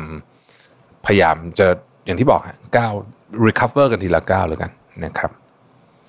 ขอบคุณที่ติดตาม Mission to the Moon นะครับเราพบกันใหม่วันพรุ่งนี้ สวัสดีครับ สวัสดีครับ ยินดีต้อนรับเข้าสู่ Mission to the Moon Podcast นะครับคุณอยู่กับโรบินฮานุสาหะครับ วันนี้จะมาพูดถึงประโยคที่ว่าสิ่งที่เลือกแล้วนั้นดีเสมอนะครับ มันเป็นเรื่องของการเรียนรู้ที่จะไม่เสียดายกับสิ่งที่เราตัดสินใจไปแล้วนะครับ คุณอาจจะเคยได้ยินคำว่าสิ่งใดเกิดขึ้นแล้ว สิ่งนั้นดีเสมอคอนเซปต์ก็คล้ายๆกัน การตัดสินใจเนี่ยเป็นเรื่องธรรมดาที่มนุษย์ทุกคนต้องทำในทุกๆวัน ตั้งแต่ตื่นนอนทำกิจกรรมระหว่างวันจนเข้านอนเนี่ยเราตัดสินใจอยู่แทบจะตลอดเวลาเลยทีเดียว ลายคนเวลาคิดถึงเรื่องของการตัดสินใจเนี่ยเรามักจะนึกถึงบริบทของการทำงาน แต่ในความเป็นจริงแล้วเนี่ยเราตัดสินใจตั้งแต่วินาทีที่เราลืมตาขึ้นมาเลย และแน่นอนว่าทุกการตัดสินใจของเราเนี่ยมันไม่ได้ทำแบบดีร้อยเปอร์เซ็นตลอดเวลานะครับ มันจะมีสิ่งที่เราทำไปแบบลวกๆนะครับ ไม่ได้พิจารณาให้ดีพอ พอมันเป็นเรื่องเล็กๆเนี่ยก็คงจะไม่ได้มีปัญหาอะไร อย่างเช่น คุณอาจจะเลือกสีเสื้อที่ไม่เข้ากันกับชุดวันนั้น รือคุณอาจจะหยิบรองเท้าที่อาจจะไม่เหมาะกับกิจกรรมในวันนั้นออกจากบ้านมา ก็ไม่ได้เป็นเรื่องใหญ่โตอะไรสักเท่าไหร่ แต่หากว่ามันเป็นการตัดสินใจเรื่องสำคัญ เราเนี่ยจะมีอารมณ์ทำนองว่ามีความเสียดายเกิดขึ้น เช่นเราอาจจะบอกกับตัวเองว่า ไม่น่าทำอย่างนั้นเลย น่าจะทำแบบนี้ดีกว่า หรือถ้าตัดสินใจแบบนั้นคงจะดีกว่านี้เป็นต้น อีกหนึ่งพฤติกรรมที่คนชอบทำกันคือ การเป็นคนที่ไม่ยอมตัดสินใจอะไรเลย โยนภาระการตัดสินใจไปให้คนอื่นบ่อย ๆนะครับ เราอาจจะได้ยินคำพูดแบบนี้เช่น ช่วยคิดหน่อยสิช่วยตัดสินใจเรื่องนี้ให้หน่อยสิซึ่งก็อาจจะเป็นกับดักสำคัญที่ทำให้ตัวเราไม่ได้พัฒนาทักษะนี้ จะว่าไปการไม่ตัดสินใจก็เป็นการตัดสินใจรูปแบบหนึ่งเหมือนกัน ก็คือการตัดสินใจที่จะไม่ตัดสินใจนะผมพูดคำแบบนี้นี่ไม่ได้จะพูดกวนประสาทนะมันเป็น เรื่องจริง ๆ มันก็คือการตัดสินใจแบบหนึ่งนะครับเพราะฉะนั้นเนี่ยการไม่ตัดสินใจเนี่ยจริง ๆ แล้วไม่ค่อยดี เพราะว่าเราโยนอำนาจเรื่องนี้ไปให้คนอื่นนะฮะระยะยาวเนี่ยมันจะส่งผลเสียกับเรื่องความมั่นใจได้ เพราะฉะนั้นจะทำยังไงให้เรากล้าตัดสินใจมากขึ้น แล้วก็ไม่ต้องเสียดายภายหลังนะครับ ในบทความชิ้นหนึ่งในมีเดียมเนี่ยที่ชื่อว่า to become a good decision maker practice psychologist effect ได้พูดถึงทักษะในการตัดสินใจอย่างเฉียบขาด แล้วก็ฝึกฝนยังไงนะครับ ทักษะนี้เนี่ยไม่ได้ทำง่าย เราก็ต้องใช้เวลาฝึกฝนเยอะด้วยนะครับ การตัดสินใจโดยใช้ทักษะชุดนี้เนี่ยมีวิธีการอยู่ทั้งหมด 4 ข้อนะฮะซึ่งมันสามารถใช้ได้กับทุกเรื่องเลยนะฮะเรื่องของการตัดสินใจเนี่ยจริงๆ เวลาเราพูดถึงกรอบของมันเนี่ยนะฮะสิ่งที่คิดว่าน่าจะเป็นประเด็นสำคัญก็คือการเปรียบเทียบทางเลือกต่างๆ อย่างยุติธรรม ใช้เหตุผลให้เยอะกว่าอารมณ์ สิ่งแรกที่เราจะทำให้การตัดสินใจบางเรื่องเป็นไปได้ดีคือ การฝึกสติให้ใช้เหตุผลนำอารมณ์ให้ได้ซะก่อน คุณจะต้องหนักแน่นในหลักการและเหตุผลไม่ไหลไปตามกระแสอารมณ์ หรือสภาพแวดล้อมที่ชักจูงตัวเองไปในทางใดทางหนึ่ง โดยสิ่งที่จะมาเป็นตัวแปรขัดขวางการตัดสินใจที่ดีของคุณเนี่ยมันมีด้วยกัน 3 ข้อนะครับ ข้อ 1 คือกรอบความคิดเดิม ข้อที่ 2 คืออารมณ์ณตอนนั้นและ ข้อที่ 3 คือบริบทณตอนนั้น ถ้าคุณกำลังอยู่ในสถานการณ์ที่ต้องตัดสินใจลองเตือนสติตัวเองด้วยประโยคเหล่านี้ดูนะครับว่า อารมณ์ตอนนี้เนี่ยมีผลต่อการตัดสินใจของเราหรือเปล่า พูดง่ายคือว่าลองจินตนาการว่าถ้าเกิดตอนที่เราอารมณ์เย็นนิ่งๆอยู่เนี่ยเราจะตัดสินใจแบบนี้ไหมลองตั้งคำถามแบบนี้ดูนะครับ ซึ่งปกติเนี่ยหลายคนเนี่ยไม่ถึงไม่ได้อยู่ในสเตจนี้ด้วยเพราะว่าไปก่อนแล้วคือ ตัดสินใจทำไปก่อนแล้วที่จะได้พิจารณาด้วยซ้ำว่าเอ๊ะ ถ้าเราอยู่ในอีกอารมณ์หนึ่งเราจะทำแบบนี้ไหมนะครับ ข้อที่ 2 การตัดสินใจของฉันมีเหตุและผล ไม่ว่าสภาวะแวดล้อมที่จะกดดันแค่ไหนก็ตามไหมยกตัวอย่างเช่นบางทีเนี่ยเราอาจจะได้รับการชักชวนจากคนต่างๆ รอบตัวเรานะสมมติชวนไปลงทุนนะครับคนนั้นก็ลงคนนี้ก็ลง เรารู้สึกไม่ค่อยแน่ใจ เราไม่ค่อยมีความรู้เรื่องนี้อยากจะศึกษาหาความรู้ก่อน แต่เพื่อนก็ขยันขยอเหลือเกิน เราก็เลยตัดสินใจเอาเงินเก็บก้อนใหญ่ไปลงทุนทั้งทั้งที่ ตัวเองยังไม่รู้เลยว่าไอการลงทุนนี้มันทำงานยังไงจริง ๆ เนี่ยฮะคือสภาพแวดล้อมที่กดดัน อันที่สามคือเรารับฟังผู้อื่นโดยปราศจากอคติ และตัดสินใจอย่างเป็นธรรมหรือไม่นะฮะอันนี้ดูง่าย ๆก็ได้ ตอนนี้เป็นช่วงเวลาที่ได้ทดสอบเยอะเลยเนี่ยนะครับ เวลาเราฟังคนอื่นเนี่ย เรามีคำตอบอยู่ในใจอยู่แล้วหรือเปล่านะครับ เวลาเขาถามเราเนี่ย เหมือนที่เขาชอบแซวกันนะว่า คุณถามไม่ตรงคำตอบหรือเปล่า คือถ้าเราเป็นแบบนั้นก็คือเราปักธงไว้เรียบร้อยแล้วเนี่ยอันนี้เรียกว่ามีอคติแน่นอนนะครับ กระบวนการนี้เนี่ยจะช่วยให้คุณเนี่ยวิเคราะห์และตัดสินใจได้ดีขึ้น อีกข้อหนึ่งคือใช้ภาพตัวเองในอนาคตเป็นจุดอ้างอิงในการตัดสินใจลองนึกภาพให้ทันว่า อันนี้คือมันถ้ามันเป็นเรื่องที่มันค่อนข้างใหญ่แล้วมีเวลาเนี่ยนะฮะเราจะทำแบบนี้ได้นะฮะลอง imagine ภาพตัวเองนะฮะ ในอนาคตเป็นจุดอ้างอิงในการตัดสินใจว่าเอ๊ะเราอยากมีภาพแบบนี้หรือเปล่า หลาย ๆ ครั้งที่เราตัดสินใจจะทำหรือไม่ทำอะไรเนี่ยเรามักจะคิดถึงเรื่องเดี๋ยวนี้เป็นหลักนะครับ เราอาจจะขี้เกียจหมดแรงหรือไม่มีกำลังใจในการทำแต่อารมณ์เหล่านี้นี่เป็นสิ่งที่ชั่วคราวมากๆ ลองนึกถึงเวลาตอนตื่นนอนแล้วเราเล่นมือถือไม่หยุดไปครึ่งชั่วโมงเนี่ยจริง ๆ เวลาครึ่งชั่วโมงที่เราเล่นมือถือนะคุณตื่นมาวิ่งได้เลยนะ แล้วก็จบเรื่องออกกำลังกายของวันนั้นไป ลองคิดดูสิว่าเวลาสั้น ๆ วินโดว์แค่นั้นเนี่ย เราเอาอารมณ์ชั่วครู่เนี่ยมาทำให้สิ่งหนึ่งที่สำคัญที่สุดในชีวิตเราคือสุขภาพ การ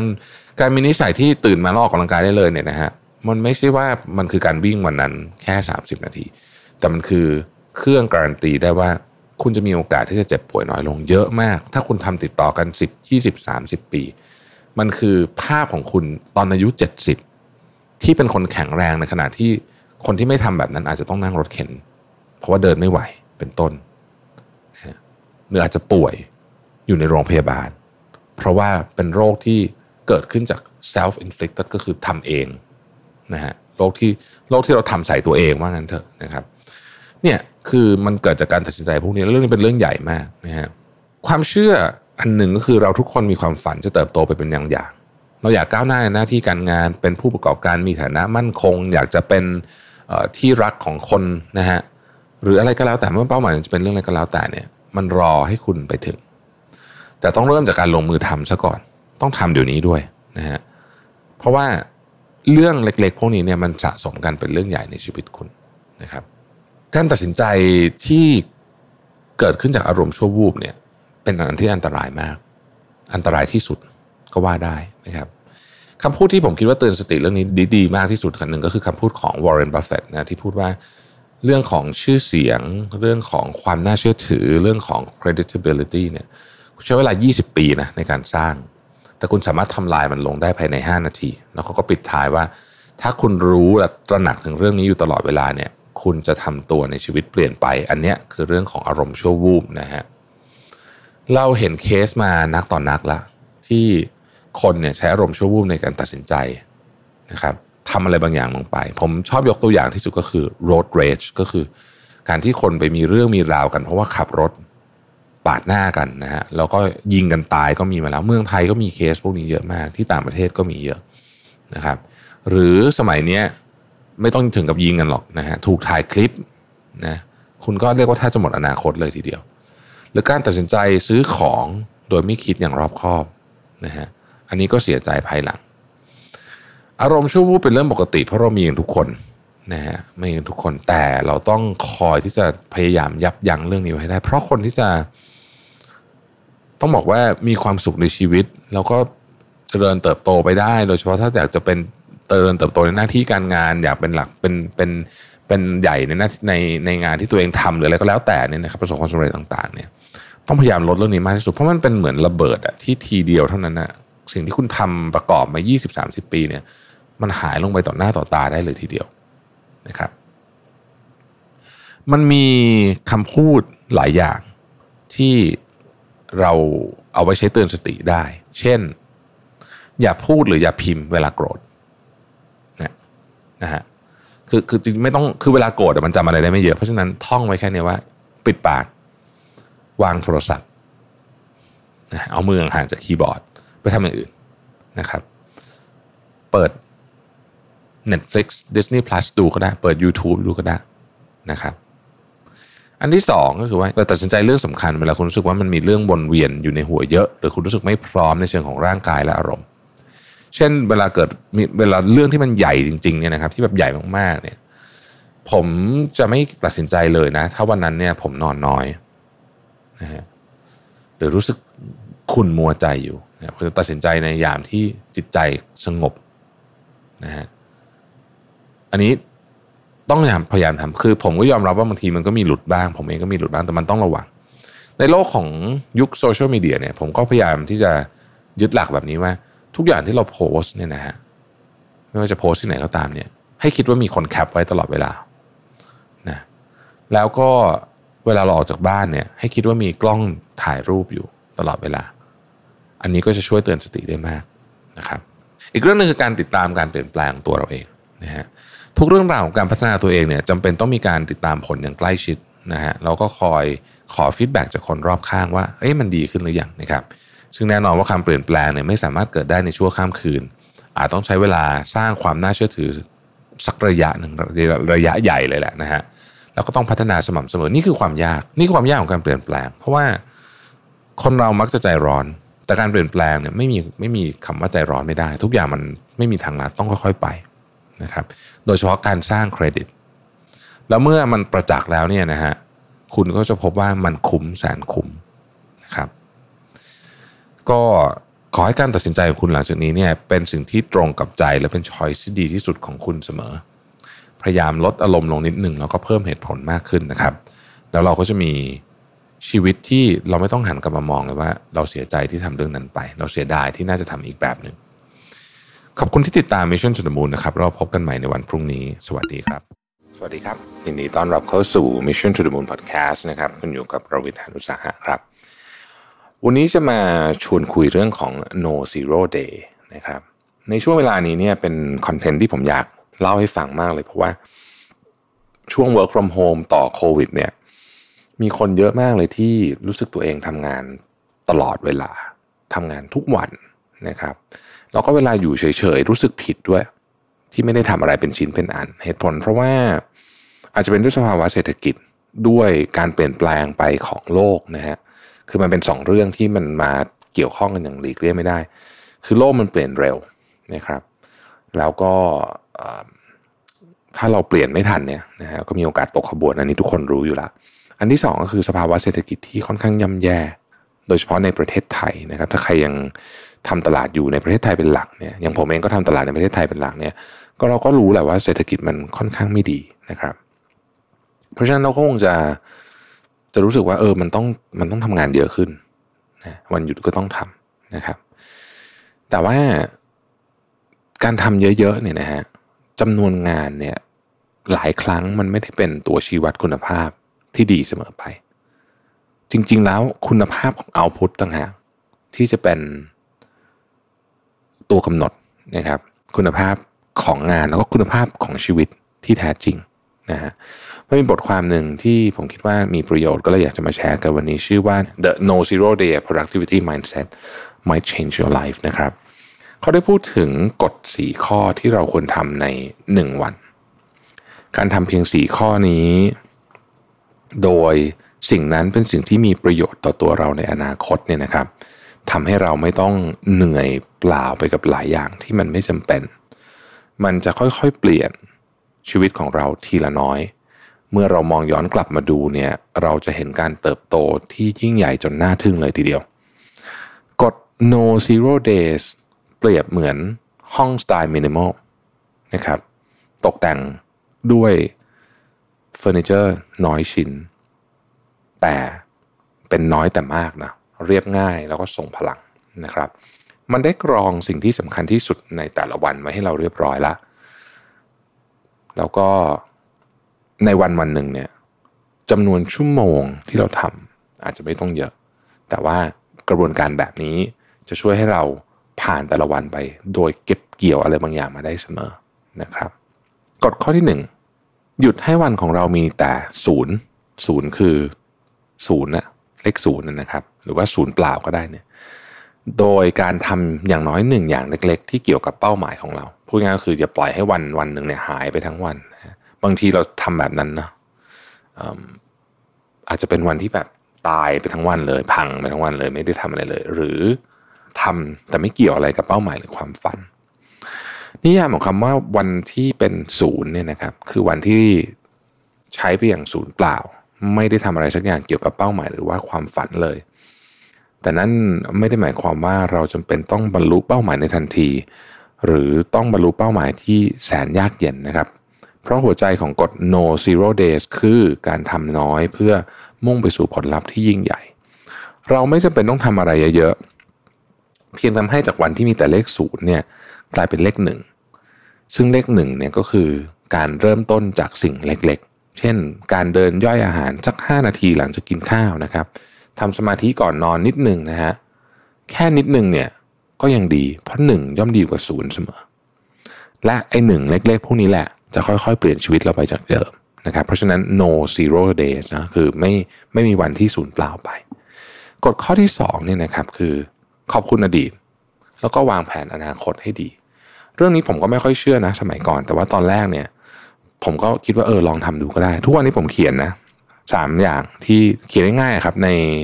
ในสมุดอะว่าสามอย่างที่รู้สึกขอบคุณในแต่ละวันคืออะไรผมรู้สึกว่าเออมันทำให้เรารู้สึกว่าเออจริงๆมันก็ในวันที่มันทุกอย่างเครียดไปหมดเลยเนี่ย มันก็มีเรื่องดีๆเกิดขึ้นกับเราเหมือนกันนะครับ อย่างแรกที่ควรจะเริ่มทำคือขอบคุณอดีต ที่ทำให้เราเติบโต ขอบคุณตัวเองที่ผ่านเรื่องเลวร้ายมาได้ ขอบคุณคนในชีวิตที่ผ่านเข้ามา บางคนก็ ทำเรื่องดีๆ ให้เราบางคนก็ทำเรื่องไม่ดีให้เราแต่ ไม่ว่าจะดีหรือไม่ดีเนี่ย สิ่งหนึ่งที่เราได้แน่ๆ คือเราได้เรียนรู้ ให้เราเห็นโลกกว้างมากขึ้น เข้าใจโลกมากขึ้น อย่างที่สองอันนั้นคือ part ของอดีตใช่ไหมครับอย่างที่2คือ part ของอนาคตทำสิ่งดีๆ ที่มีประโยชน์ต่อตัวเองในอนาคต วางแผนชีวิตเพื่อสร้างรากฐานที่แข็งแรงให้กับวันข้างหน้า ชีวิตที่ดีเนี่ยเกิดจากอดีตที่เราทำยกตัวอย่าง การวางแผนการใช้จ่าย เป็นเพราะว่าเมื่อก่อนเราวางแผนการใช้จ่ายอย่างรอบคอบ ตอนนี้เราจึงมีเงินที่จะมาซื้อของที่อยากซื้อโดยไม่รู้สึกผิด ในอดีตเราบังคับตัวเองให้ออกกำลังกายอย่างสม่ำเสมอแม้ เราอาจจะไม่อยากออกก็ตาม ปัจจุบันนี้เราออกกำลังกายได้โดยไม่ต้องฝืนใจแล้ว แล้วก็เราก็มีสุขภาพ มีหุ่น มีร่างกาย มีความมั่นใจที่ดีมาก ถ้าเทียบกับเพื่อนแล้วเราอาจจะมีหุ่นที่ดีกว่าคนในวัยเดียวกันเยอะอะไรแบบนี้เป็นต้นนะครับทำเพื่ออนาคตคือสิ่งที่เราต้องทำในตอนนี้ เพราะเราได้ใช้เวลาในอดีตทำเพื่อปัจจุบันไปแล้วนะฮะถ้าตอนนี้เราโมแต่ยุ่งอยู่กับสิ่งที่เราไม่ได้ทำในวันก่อน วันต่อๆไปเราก็จะวุ่นอยู่กับเรื่องของวันนี้ แล้วก็ วันต่อๆไปมันก็จะย้อนกลับไปเรื่อยๆแบบนี้ วงจรที่น่าเวียนหัวนี้จะเกิดขึ้นอย่างไม่รู้จบนะฮะถ้าเราไม่มองไปข้างหน้า ฉะนั้น หยุดคิดเรื่องที่ผ่านมาทำปัจจุบันให้ดี ไม่ใช่จำกัดอยู่แค่วันวันนั้น หรือช่วงเวลานั้นๆ แต่เป็นการทำปัจจุบันเพื่อปูทางไปสู่ อนาคตและความยั่งยืนในชีวิต เราต้องคิด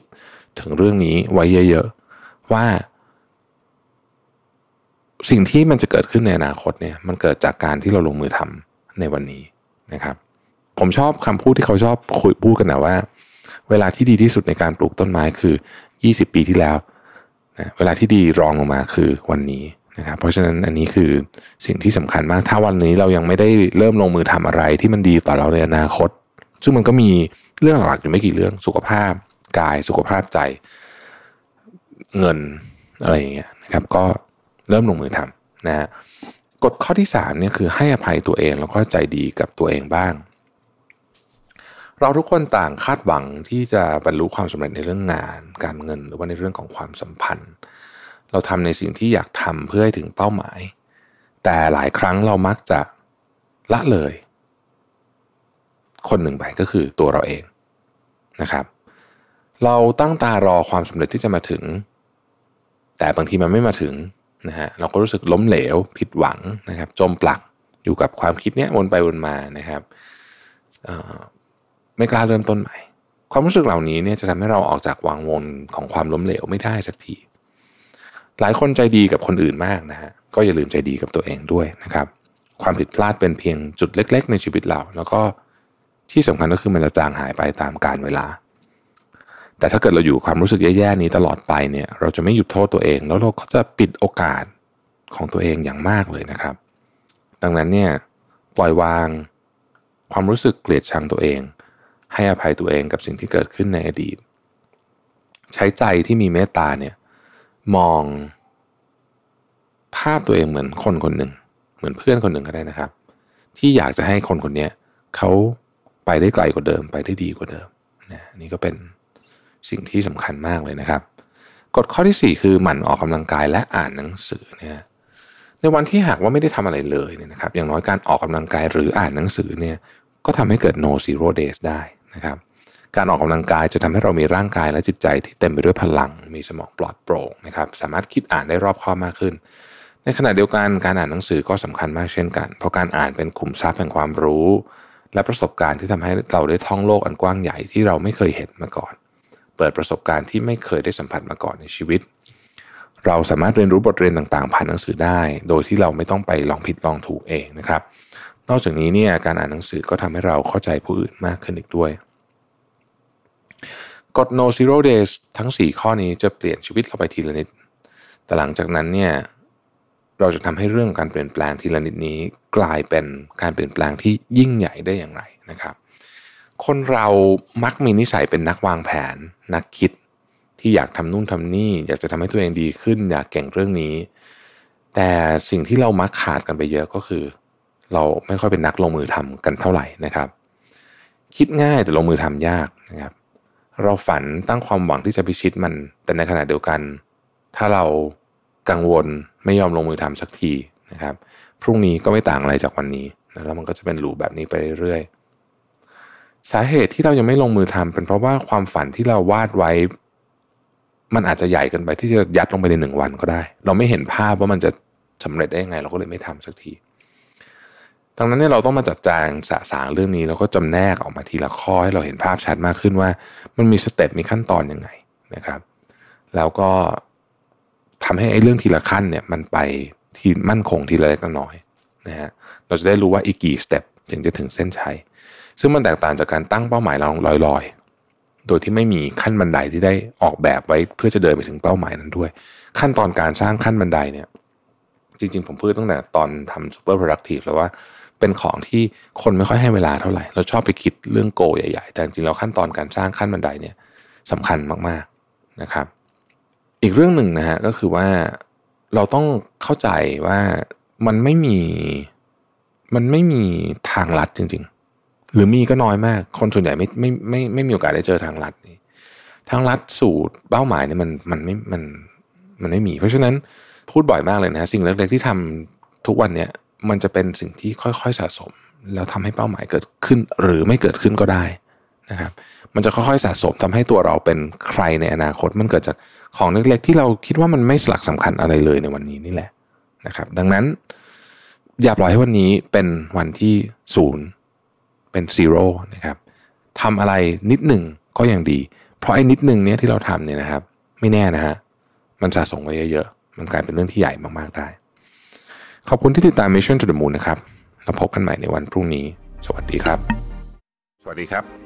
ยินดีต้อนรับเข้าสู่ Mission to the Moon Podcast นะครับคุณอยู่กับประเวทานุสาหะครับ วันนี้เป็นพอดแคสต์ไม่บ่อยเนาะที่จะ ไม่มีสคริปต์ในการคุยกันนะครับ ไม่มีเลยนะฮะแล้วก็แบบนึกอะไรจะพูดไปเรื่อยๆนะครับ ใครที่คุ้นกับตอนแบบนี้ก็อาจจะคุ้นว่ามันจะอาจจะมีความแบบงงๆนิดหนึ่งอะนะฮะด้วยความที่บางทีมันไม่เรียงกัน แต่ผมก็จะพยายามทำให้มันเข้าใจง่ายที่สุดแล้วกันนะครับ เรื่องของเรื่องของพอดแคสต์วันนี้เนี่ยมันมาจากวันก่อนเนี่ย ผมก็ไปอัด already ตอนหนึ่งกับอาจารย์นพดลกับพี่ปิ๊กนี่แหละนะครับแล้วก็พูดกันถึงเรื่องว่าเอ๊ะเราจะพัฒนาทักษะอะไรดีนะพี่ปิ๊กพูดคำหนึ่งมาซึ่งผมว่ามันจริงมากอย่างน้อยสำหรับผมตามความคิดผมแล้วกันนะฮะคือพี่ปิ๊กบอกว่าเนี่ยตอนนี้กำลังใช้ความสามารถชุดสุดท้ายเป็นเหมือนกับ skill ที่ยังที่ยังเกี่ยวข้องกับยุคนี้อยู่อะรอบสุดท้ายละเพื่อที่จะหา หาเงินหาทองอะไรก็แล้ว แต่เก็บเป็นทุนรอเอาไว้เพื่อที่จะไป reskill ตัวเอง ให้ยัง relevant กับตลาดอยู่ ซึ่งผมว่าอันนี้มันสะท้อนความจริงมากนะแล้วมันก็มันก็เป็นความจริงของคนอายุประมาณสักสามสิบเจ็ดขึ้นไปผมว่านะครับแต่ยังห่างไกลจากวัยเกษียณต้องใช้คำนี้คือ ถ้าใกล้เกษียณแล้วเนี่ยอาจจะไม่ค่อยมีปัญหาประเด็นนี้เท่าไหร่ละนะฮะช่วงเวลาเนี้ยมันเป็นช่วงเวลาที่ค่อนข้างน่าหวาดเสียวทีเดียวในยุคนี้ที่มันเป็นยุคที่ทุกอย่างเปลี่ยนแปลงเร็วจริง ๆ นะครับ เราต้องตั้งคำถามตัวเองเยอะเลยว่า เราจะเราเราใช้สกิลเดิมทำมาหากินต่อไปเรื่อยๆได้ไหม ผมคิดว่าสำหรับอาชีพส่วนใหญ่ไม่ได้ บางอาชีพอาจจะได้นะ แต่ว่าอาชีพส่วนใหญ่ผมว่าไม่ได้นั่นหมายความว่าเราต้องหา skill ใหม่แล้วก็ไม่ใช่แค่พัฒนาแบบลูบหน้าปะจมูก แต่ต้องเป็นการเข้าใจเรื่องใหม่จริงๆถ้าจะเหมือนกับการเรียนอีกรอบหนึ่งเลยอะไรแบบนี้นะฮะซึ่งแน่นอนว่ามันมันไม่ใช่เรื่องง่ายเนาะ มันไม่ใช่เรื่องง่ายภาระก็เยอะนะครับ แรงก็อาจจะไม่เยอะเท่าเดิมต้องพูดจริงๆนะแล้วมันก็มีอะไรมากมายที่ที่อาจจะเป็นอุปสรรคในการเรียนเรื่องใหม่ ๆ ของเรา แต่ก่อนจะไปพูดเรื่องว่าจะสกิลอะไรเนี่ยนะผมอยากพูดถึงแง่มุมในประเด็น เช่นว่า เรามีความกลัวหรือเปล่า กลัวที่จะสู้เด็กรุ่นใหม่ไม่ได้ไหมนะฮะถ้ามีซึ่งผมคิดว่าหลายคนมี ผมมีนะฮะ ผมก็จะตอบได้เลยว่า ถ้าเราดูเด็กรุ่นใหม่หลายคนที่เป็นตัวตัวแทนของของคนที่เก่งมากๆเนี่ย ก็ต้องบอกว่าไม่ต้องกลัวครับ เพราะว่าสู้ไม่ได้แน่ๆอยู่แล้วนะฮะมันมาเป็นคนละยุคกันจริงๆ ผมยกตัวอย่างแล้วกันนะเวลาคนหนึ่งที่ผมพูดถึงผมชื่นชมมากเลยคือคุณท็อปจิรายุเนี่ยเพราะว่าล่าสุดเนี่ยโอ้โหบิตครับก็โตมากนะฮะทราบว่า revenue ล่าสุดนี่ห้าพันล้านเข้าไปแล้วเอออย่างเงี้ยคือไม่ต้องไม่ต้องมันมันสู้กันไม่ได้อยู่แล้ว นะฮะด้วยด้วยความเข้ารู้ความเข้าใจด้านด้าน ธุรกิจยุคใหม่ต่างๆนาเหล่านี้ แล้วก็ธุรกิจที่เขาอยู่เองด้วยนะฮะเอ่ออีกคนหนึ่งที่ผมชื่นชมมากอย่างคุณพิมพ์ริพายอย่างเงี้ยนะฮะเขามีความเก่งมากในในในสายงานขายของเขาที่แบบเขาก็ทำได้แบบ ที่ที่คือคือเราก็ทึ่งอะ เราเห็นแล้วเราก็ทึ่งอะนะฮะใครที่ทราบตัวเลข ก็จะก็จะก็จะทึ่งมากนะครับและอีกหลาย ๆ คน นะฮะอีกหลายคนมาก ๆ เลยที่เป็นน้องๆที่โอ้โหเด็กเด็กกับผมเป็นสิบปีนะ เพราะฉะนั้นไอ้คลื่นลูกใหม่มันจะมาแรงกว่าคลื่นลูกเก่าเนี่ยไอ้นี่มันเป็นธรรมชาติของของโลกอยู่แล้วนะครับเพราะฉะนั้นไม่ต้องกลัวมันเป็นธรรมชาตินะฮะมันจะต้องเกิดขึ้นอยู่แล้วประเด็นประเด็นอันประเด็นที่สองแน่ๆเป็นเรื่องว่า เอ๊ะแล้วเราจะทำยังไงให้เรายังสามารถที่จะ ผมใช้คำว่า relevant แล้วกันก็คือยังเกี่ยวข้องกับตลาดแรงงานนี้อยู่ ยังหาเงินหาทอง ยังมีประโยชน์มีมีคุณค่าอยู่แล้วกันนะครับ เราก็ต้องพัฒนาทักษะใหม่ ซึ่งจะเป็นเรื่องที่อยากคุยวันนี้ ทักษะใหม่ที่ควรจะพัฒนาคืออะไรบ้างนะครับ อันที่หนึ่งทักษะทางดิจิทัลอันนี้ผมคิดว่าจำเป็นจะต้องพัฒนาอย่างมาก อย่างมากในที่นี้หมายถึงว่า ต้องให้อยู่ในระดับที่ค่อนข้างสูงนะครับ โดยเฉพาะถ้าเกิดคุณอยู่ในสายที่เป็นธุรกิจ ไม่ว่าจะเป็นธุรกิจอะไรก็ตาม คนที่เป็นผู้บริหารระดับสูง C level เนี่ยนะฮะควรจะมีความรู้ความเข้าใจเรื่องเทคโนโลยีมาก ๆ มากขนาดไหนสำหรับผมเนี่ยคือคุณต้องเข้าใจทุกเทคโนโลยีที่เกี่ยวข้องกับธุรกิจคุณว่าอะไรจะทำให้มันดีขึ้นแย่ลงคู่แข่งมันยังไงใช้อะไร เข้าใจไปถึงขนาดว่าสามารถที่จะให้ความเห็นในการตัดสินใจเลือกได้ว่าจะใช้หรือไม่ใช้เทคโนโลยีนี้อย่างไรนะครับสำหรับตัวผมเองเนี่ย ผมยังไม่มีความรู้เยอะขนาดนั้น นั่นคือสาเหตุว่าทำไมผมต้องไปโรงเรียนนะตั้งแต่คอร์สที่อย่างในประเทศไทยก็ลงเรียนอยู่กำลังจะเรียน แล้วก็ผมคิดว่าปีหน้าเนี่ย จะเป็นปีที่ผมอาจจะลาไปเรียนแบบคอร์สที่ต่างประเทศสักสองเดือนอะไรแบบเนี้ยนะฮะถ้ามีโอกาสถ้าไปได้ ถ้าถ้าถ้าถ้าอะไรหลายๆอย่างมันเอื้อมหน่วยนะเพราะว่าผมคิดว่าความรู้ความเข้าใจเรื่องนี้เนี่ย มันมันเป็นจุด จุดวิจุดวิกฤตแล้วกันมันอยู่ในช่วงเวลานี้ เพราะช่วงเวลานี้มันช่วงกระโดดของเทคโนโลยีจริงๆนะครับเราไม่ต้องดูอะไรไกลเราดูอย่าง Facebook จะลงทุนใน Metaverse เนี่ยมันเกี่ยวทุกคนเลยนะฮะทุกคนอย่างน้อยทุกคนที่กำลังทำอะไรกับ Facebook อยู่เนี่ย เพราะว่ามันทำให้พื้นที่การแข่งขันของคุณเปลี่ยนไปดังนั้น skill ที่หนึ่งคือ skill เรื่องเทคโนโลยี อันนี้ต้องอันนี้ต้องมี แม้ว่าจะไม่มีมาก่อนหน้านี้ก็ต้องมีนะครับผมคิดว่าเทคโนโลยีเนี่ย สำคัญพอๆกับผู้บริหารจำเป็นจะต้องอ่านงบเป็นอะผมว่ามันต้องมันต้องอย่างนั้นนะนะฮะอันที่สองคือ skill ด้านผู้คน ซึ่งสำคัญไม่แพ้กันในยุคหลังๆมานี้เนี่ย เราต้องบอกว่าจริงๆไม่ใช่ยุคหลังเรามันเป็นมาตั้งนานแล้วนะฮะเราเราตัดสินใจด้วยเหตุผลก็ส่วนหนึ่ง แต่ว่าเราตัดสินใจด้วยอารมณ์ก็เยอะ นะครับมนุษย์เป็น emotional man นะเราเคยมีหนังสือเล่มหนึ่งชื่อ emotional man อาจารย์นัทวุฒิเผ่าทวีเป็นคนเขียนนะฮะพูดถึงเรื่องว่าเราตัดสินใจเนี่ยใช้อารมณ์เยอะกว่าเหตุผลอะไรแบบนี้นะครับทำนองเพราะฉะนั้นการเข้าใจถึงอารมณ์ของอีกฝ่ายหนึ่งการเขาบริหารจัดการคน เวลาเวลาคนทำงานเป็นนานๆจะพบว่าการจัดการเรื่องงานเนี่ยง่ายกว่าเรื่องคนนะฮะการบริหารทีมบางทีไม่ได้ยากที่งาน ยากที่คน เราจะทำยังไงให้คน เราสามารถจัดการได้ดีนะครับผมคิดว่าเรื่องนี้เป็นทักษะที่สำคัญมาก เราต้องรับ feedback มากขึ้น เราต้องรับฟังมากขึ้น เราต้องพูดคุยกับผู้คนมากขึ้น ทุกวันนี้เนี่ยอย่างที่ผมเคยเล่าให้ฟังในพอดแคสต์เก่าๆ เวลาผมส่วนใหญ่เนี่ยหมดไปกับการคุยกับคนอื่นนะนี่คืออันที่สองทักษะเรื่องคนนะครับ อันที่สามคิดว่าคือทักษะในการหาธุรกิจใหม่ หรือว่าต่อยอดธุรกิจก็ได้เนี่ยเพราะว่าทุกวันนี้ ธุรกิจเดิมที่เราทำอยู่ไม่ว่าเราจะทำอะไรก็ตามมันมีแนวโน้มที่การแข่งขันจะสูงขึ้น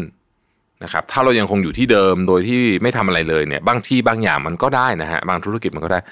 แต่ว่าการแข่งขันที่สูงขึ้นเนี่ย มันบีบให้เราจำเป็นจะต้องขยายตัวเองออกไป เพราะฉะนั้นคนหนึ่งอาจจะต้องรันสามธุรกิจ หรือสามธุรกิจนั้นอาจจะเชื่อมโยงกันด้วยอะไรบางอย่าง หรือหนึ่งธุรกิจอาจจะต้องแตกไปเป็นสามอะไรแบบนี้คือมันขึ้นอยู่กับว่าสถานการณ์ของเราเป็นยังไงนะฮะ ผมยกตัวอย่างไหมอย่างอย่างอย่างที่สีจันกับที่ Mission to the Moon เนี่ยทั้งสองบริษัทนี้เนี่ยที่ผมดูอยู่เนี่ย ก็ต้องขยายธุรกิจทั้งคู่ สีจันก็ต้องขยายไปนะฮะ Mission to the Moon ก็ต้องขยาย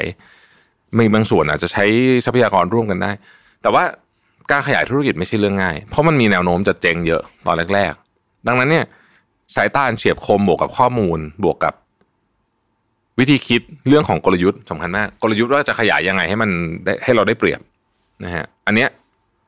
ผมคิดว่าเป็นเรื่องที่เป็นทักษะที่สำคัญสำหรับคนอายุสี่สิบขึ้นไปมากๆ คือต้องมองภาพพวกนี้ออก ต้องต่อจิ๊กซอเป็น จะสปินออฟบริษัทไปเรสฟันทำไมเรสเรสฟันออกมายังไงนะฮะเอามาเพื่ออะไร พวกนี้ผมว่าต้องต่อจิ๊กซอเป็นนะครับ ข้อที่สี่คือศาสตร์เรื่องการลงทุนนะเรื่องนี้น่าสนใจในประเด็นที่ว่า คือเดี๋ยวผมจะพูดตอนจบว่า ผมคิดว่าชีวิตที่ดีคือชีวิตยังไง แต่ว่าชีวิตที่ดีเนี่ยเกี่ยวข้องการลงทุนเยอะ แล้วการลงทุนยุคนี้เนี่ยมันไม่เหมือนยุค 20 ปีที่แล้ว ยุคนี้เรามี ETF ออกไปซื้อเงินของต่างประเทศ หุ้นไม่จำกัดแค่หุ้นไทยเวลาพูดถึงหุ้นเนี่ยเดี๋ยวนี้ผมว่าหลายคนเวทน้ำหนักหุ้นไทยน้อยมากบางคนไม่มีหุ้นไทยเลยด้วยซ้ำบางคนเล่นแต่หุ้นเมืองนอกไม่ใช่เล่นหมายถึงว่า ซื้อหรือลงทุนในหุ้นต่างประเทศอย่างเดียว เพราะฉะนั้นถ้ามันเป็นอย่างนั้นจริง ๆ แล้วเนี่ยผมคิดว่าสิ่งสำคัญในเรื่องนี้เลยนะก็คือว่าเราเวทน้ำหนักอของ ของการเข้าใจเรื่องการลงทุน โดยเฉพาะการลงทุนในเรื่องใหม่ๆ เช่นหุ้นต่างประเทศ หรือสินทรัพย์ที่เป็นเราเราเรียกว่าเป็น asset class ใหม่ อย่างเช่น cryptocurrency เราเข้าใจมากแค่ไหน เราเข้าใจเรื่อง DeFi เราเข้าใจคือคือพวกนี้มันเป็นโอกาส แล้วก็เหมือนที่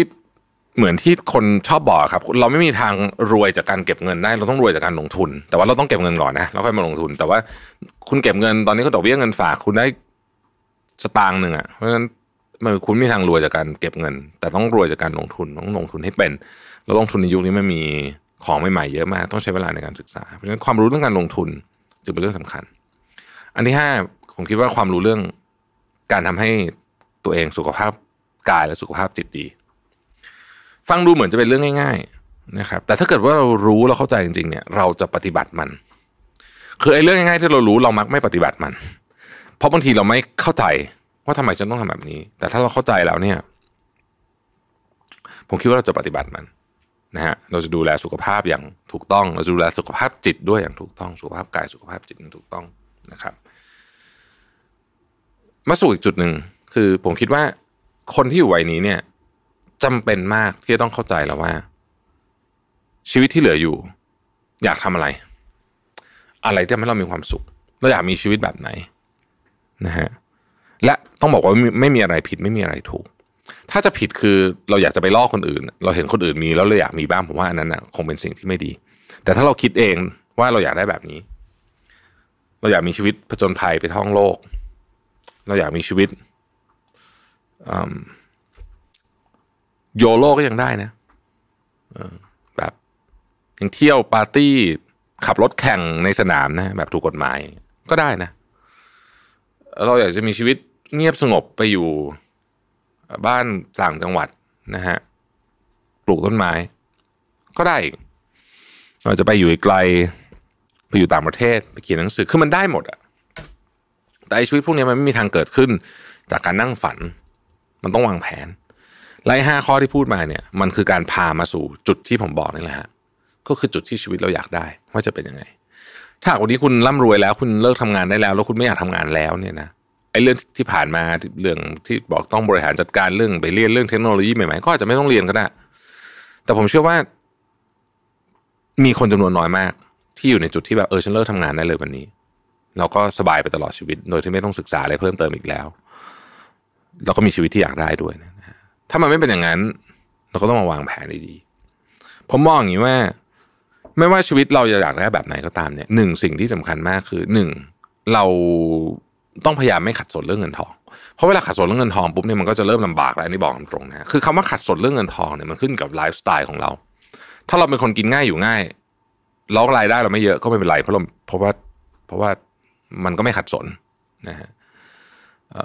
เงินเงินเนี่ยมีเยอะมีน้อยมันไม่ไม่สำคัญเท่าว่าใช้เยอะใช้น้อยนะคือคือถ้าเกิดคุณมีมีมีน้อยแต่ใช้น้อยก็ไม่เป็นไรนะฮะถ้าคุณมีมีน้อยแต่ใช้เยอะอย่างเงี้ยเป็น นะครับหรือคุณมีเยอะแล้วใช้เยอะกว่าไอ้นี่ก็เป็นเหมือนกันนะฮะเพราะฉะนั้นเราก็ต้องดูว่าทำยังไงเราจะไม่ขัดสน ในเชิงของเงินทอง อย่าลืมเผื่อความฉุกเฉินไปด้วย ถ้าเป็นไปได้นะครับ ฉุกเฉินเรื่องอะไรก็อย่างสุขภาพเรื่องอะไรพวกนี้บางทีมันมีเรื่องฉุกเฉินอาจจะไม่ใช่ตัวเราด้วยซ้ำมันจะเป็นคนอื่นสองไม่ขัดสนเรื่องความสัมพันธ์นะฮะ นอกจากเราเป็นคนสันโดษมากเราไม่อยากจะมีความสัมพันธ์กับใครเลยเนี่ยนะฮะหมายถึงว่าความสัมพันธ์ในที่นี้ไม่ใช่เรื่องคู่รักอย่างเดียวนะความสัมพันธ์กับเพื่อนกับพ่อแม่กับพี่น้องอะไรด้วยเนี่ย แต่มนุษย์ส่วนใหญ่อยากมีความสัมพันธ์ที่ดีนะก็ต้องไม่ขัดสนเรื่องนี้ เพราะฉะนั้นดูแลจิตใจของคนอื่นที่ดีพูดง่ายคือว่าพูดกับคนอื่นดีๆ เป็นคนดี ควบคุมอารมณ์ได้มี EQ สูงๆนะฮะอันที่สามก็คือว่าไม่ขัดสนเรื่องสุขภาพ คือผมว่าชีวิต พอแก่ตัวลงอะ่ะความสุขอันหนึ่งที่มีก็คือความสุขที่ตื่นมารู้สึกว่าเออสุขภาพร่างกายแข็งแรงนะครับเพราะฉะนั้นถ้าเรา weight เรื่องนี้เยอะๆให้เวลากับเรื่องนี้เยอะมันก็จะช่วยได้เยอะนะครับซึ่งเราก็พูดกันไปเยอะมากแล้วในการดูแลสุขภาพให้แข็งแรงผมก็คงจะไม่มาทบทวนทุกท่านเป็นการเสียเวลาแต่อย่างใดนะทั้งหมดทั้งมวลนี้เนี่ยผมคิดว่า skill ที่เราจะเรียนคำถามที่พี่ปิ๊กตั้งมา ว่า skill เราจะหมดอายุแล้วจะเอาอยัางไงดี skill ที่เราจะเรียน หลาย ๆ เรื่องของชีวิต มันต้องประกอบมากับว่า ภาพของเราในชีวิตที่เราอยากได้เนี่ยเป็นยังไง พอสองอันนี้มาประกบปุ๊บกันเนี่ย เราจะเห็นเลยว่า เราจะวางแผนชีวิตที่เหลืออยู่ยังไงนะฮะผมคิดว่าเป็นเรื่องสำคัญ การวางแผนเป็นเรื่องสำคัญ และอย่าลืมว่าวางแผนอะไรไป มันไม่เป็นตามแผนหรอกแต่อย่างน้อย เรายังมีกรอบ เราจะได้รู้ว่าหลุดออกจากแผนแล้วเนี่ย เราจะทำยังไงต่อ เราจะไปแผน B แผน C แผน D แผน E F อะไรก็ว่ากันไปนะครับ ไม่อยากให้กังวลจนเกินไป แต่ก็ไม่อยากให้ chill จนเกินไปนักสำหรับคนที่กำลังคิดว่าฉันจะทำอะไรกับชีวิตต่อดี เพราะผมบอกเลยว่า เรื่องพวกนี้มันต้องพึ่งตัวเอง ทักษะการเรียนรู้เรื่องใหม่ๆยังไงเราก็ต้องทำเอง สุขภาพเราก็ต้องดูแลเองนะครับ เราสุขภาพแข็งแรงอย่างเดียว แต่ว่าเราเราเราไม่มีความภาคภูมิใจในตัวเองในเรื่องอื่น มันก็อาจจะไม่พอเพราะฉะนั้นผมคิดว่าเรื่องพวกนี้มันต้อง balanceให้ได้นะครับ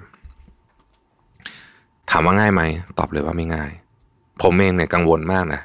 กังวลว่าจะไม่สามารถที่จะปรับตัวตามยุคสมัยใหม่ได้ทันนะกังวลมากจริงกังวลมากจริงแต่ผมก็จะพยายามนะคือผมก็คิดว่ายังไงเราต้องสู้ เราต้องทำทุกวิถีทางให้มันปรับตัวได้ ให้มันทันให้ได้นะครับ ซึ่งผมคิดว่าการวางแผนคือคือก้าวที่สำคัญที่สุดก้าวหนึ่งนะฮะแต่อีกนั่นแหละ อย่าไปเครียดมาก สำหรับคนวัยผมนะฮะสี่สิบกว่านะอันนี้พูดกับกับคนวัยสี่สิบกว่า แล้วก็ใกล้เคียงเนี่ยนะอย่าไปเครียดมากแล้วผมย้อนกลับไปอันแรกนะครับ ถ้าเรามองย้อนกลับไปดูน้องๆอะต้องเข้าใจจริงๆว่าคลื่นลูกใหม่เนี่ยเขาจะแรงกว่าเขาจะเก่งกว่าเรา เป็นธรรมดาทำไงก็ได้ขอให้เขาเรายังคุยกับเขารู้เรื่องในตอนนี้เนี่ยผมคิดว่าเรื่องนั้นสำคัญ ขอให้คุยรู้เรื่องขอให้เข้าใจเขาได้ แล้วมันจะบริหารจัดการกันไปได้นะครับ ไม่ต้องกังวลว่า เอ๊ะทำไมเด็กรุ่นใหม่ถึงเก่งกว่าเราเขาเก่งกว่าเราอยู่แล้วครับนี่เป็นเรื่องธรรมดานะฮะเป็นเรื่องธรรมดา เราเข้าใจความจริงข้อนี้ผมก็คิดว่า เราก็จะมีความสุขกับชีวิตในแบบของเรา แล้วก็ไม่ว่าจะหวังอะไรนะฮะ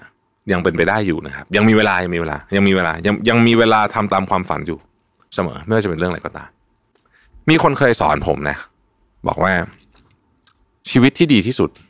คือชีวิตที่หนึ่ง เรารู้ว่าเราอยากได้อะไร และสอง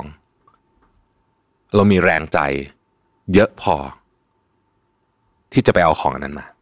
ขอบคุณที่ติดตาม Mission to the Moon Podcast นะครับ พบกันใหม่ในวันพรุ่งนี้ สวัสดีครับ สวัสดีครับยินดีต้อนรับเข้าสู่ Mission to the Moon Podcast นะครับ คุณอยู่กับระวิทยานุสาหะครับ วันนี้ผมจะพาทุกคนมารู้จักกับ โจรปล้นความสุขนะฮะจากหนังสือ Five Thieves of Happiness นะครับว่ามีอะไรบ้างที่เป็นที่เราควรระวังนะที่จะทำให้ความสุขเนี่ยถูกปล้นไปจากเรานะครับ จริงๆ หนังสือเล่มนี้ก็ตั้งคำถามที่ค่อนข้างจะซิมเปิลนะบอกว่าความสุขในชีวิตคุณมาจากไหนนะครับ มาจากการที่ทุกๆอย่างเป็นไปตามความคาดหวังของเรา จากการได้เลือกทำแต่สิ่งที่เราชอบ จากการได้มาสิ่งสิ่งที่เราต้องการ จากการอยู่สบายๆไม่ต้องลุ้นไม่ต้องเครียด หรือมันเป็นสิ่งที่มีอยู่ในตัวเราเอง โดยไม่ต้องทำอะไรให้ได้มานะครับ แต่คำถามที่สำคัญมากกว่านั้นอาจจะเป็นคำถามที่ว่า ในบางช่วงเวลาเนี่ยทำไมความสุขมันดูเหมือนจะหายไปจากเรา มันหายไปไหนนะครับ หนังสือ The Five Thieves of Happiness เนี่ยหรือว่า 5 จอมโจรปล้นความสุขเนี่ยเป็นหนังสือที่ถูกเขียนโดยดรจอห์นไนโซนะนักเขียนและนักพูดสร้างแรงบันดาลใจในด้านการทำงานนะครับ เขาก็พูดถึงโจร5คนที่ไม่ได้มาปล้นสิ่งของนะฮะแต่ว่าการปล้นของโจรห้าคนเนี่ยอุกอาจกว่านั้นนะเพราะเป็นการปล้นความสุขของเราไป ในหนังสือเนี่ยเขาเขียนไว้ว่า เราถูกฝึก ให้คิดว่าเราต้องตามหาใช้ชีวิต และทำงานเพื่อสิ่งที่เรียกว่าความสุข จนเราหลงลืมไปว่า สิ่งที่เรากำลังไขว่คว้านั้นอยู่ตรงนี้เอง รอคอยแค่เราจะเข้าถึงมันหรือเปล่าในอีกแง่หนึ่งเนี่ยความสุขนั้นไม่ใช่สิ่งที่อยู่ข้างนอก แต่ว่ามันมีอยู่แล้วภายในตัวเรา การตามหาความสุขจากสิ่งภายนอก อาจจะทำให้เรายิ่งห่างไกลจากมันไปเรื่อย แต่คำถามก็คือหากความสุขมีอยู่ในตัวเราแล้วทำไมทำไมนะ เราถึงไม่รู้สึกสุขสักทีนะครับคำตอบในหนังสือนี้ก็บอกว่า เพราะว่ามีโจรห้าคนเนี่ยคอยขโมยความสุขไปไงล่ะนะครับ เราลองมาดูกันนะครับว่าโจรทั้ง5ที่ชอบขโมยความสุขของเราไปเนี่ยมีใครบ้าง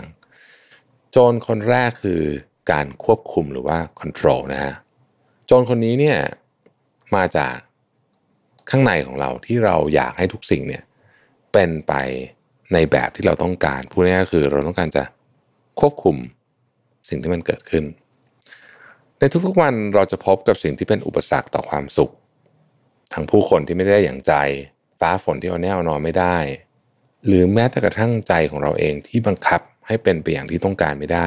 การพยายามทำให้ทุกสิ่งทุกอย่างเป็นไปตามการควบคุมของเรา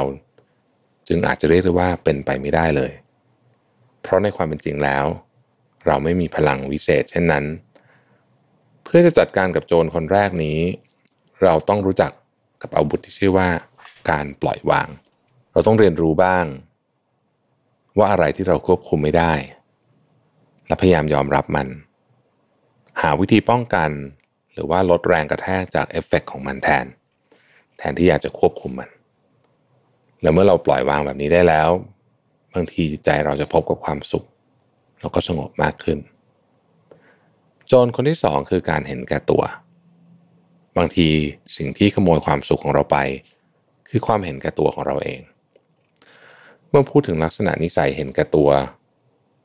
เรามักนึกถึงคนที่เอาตัวเองเป็นที่ตั้ง ตัดสินใจว่าจะทำอะไรหรือไม่ทำอะไรจากประโยชน์ส่วนตน เลือกแต่สิ่งที่จะทำให้ตัวเองมีความสุขที่สุด ฟังดูแล้ว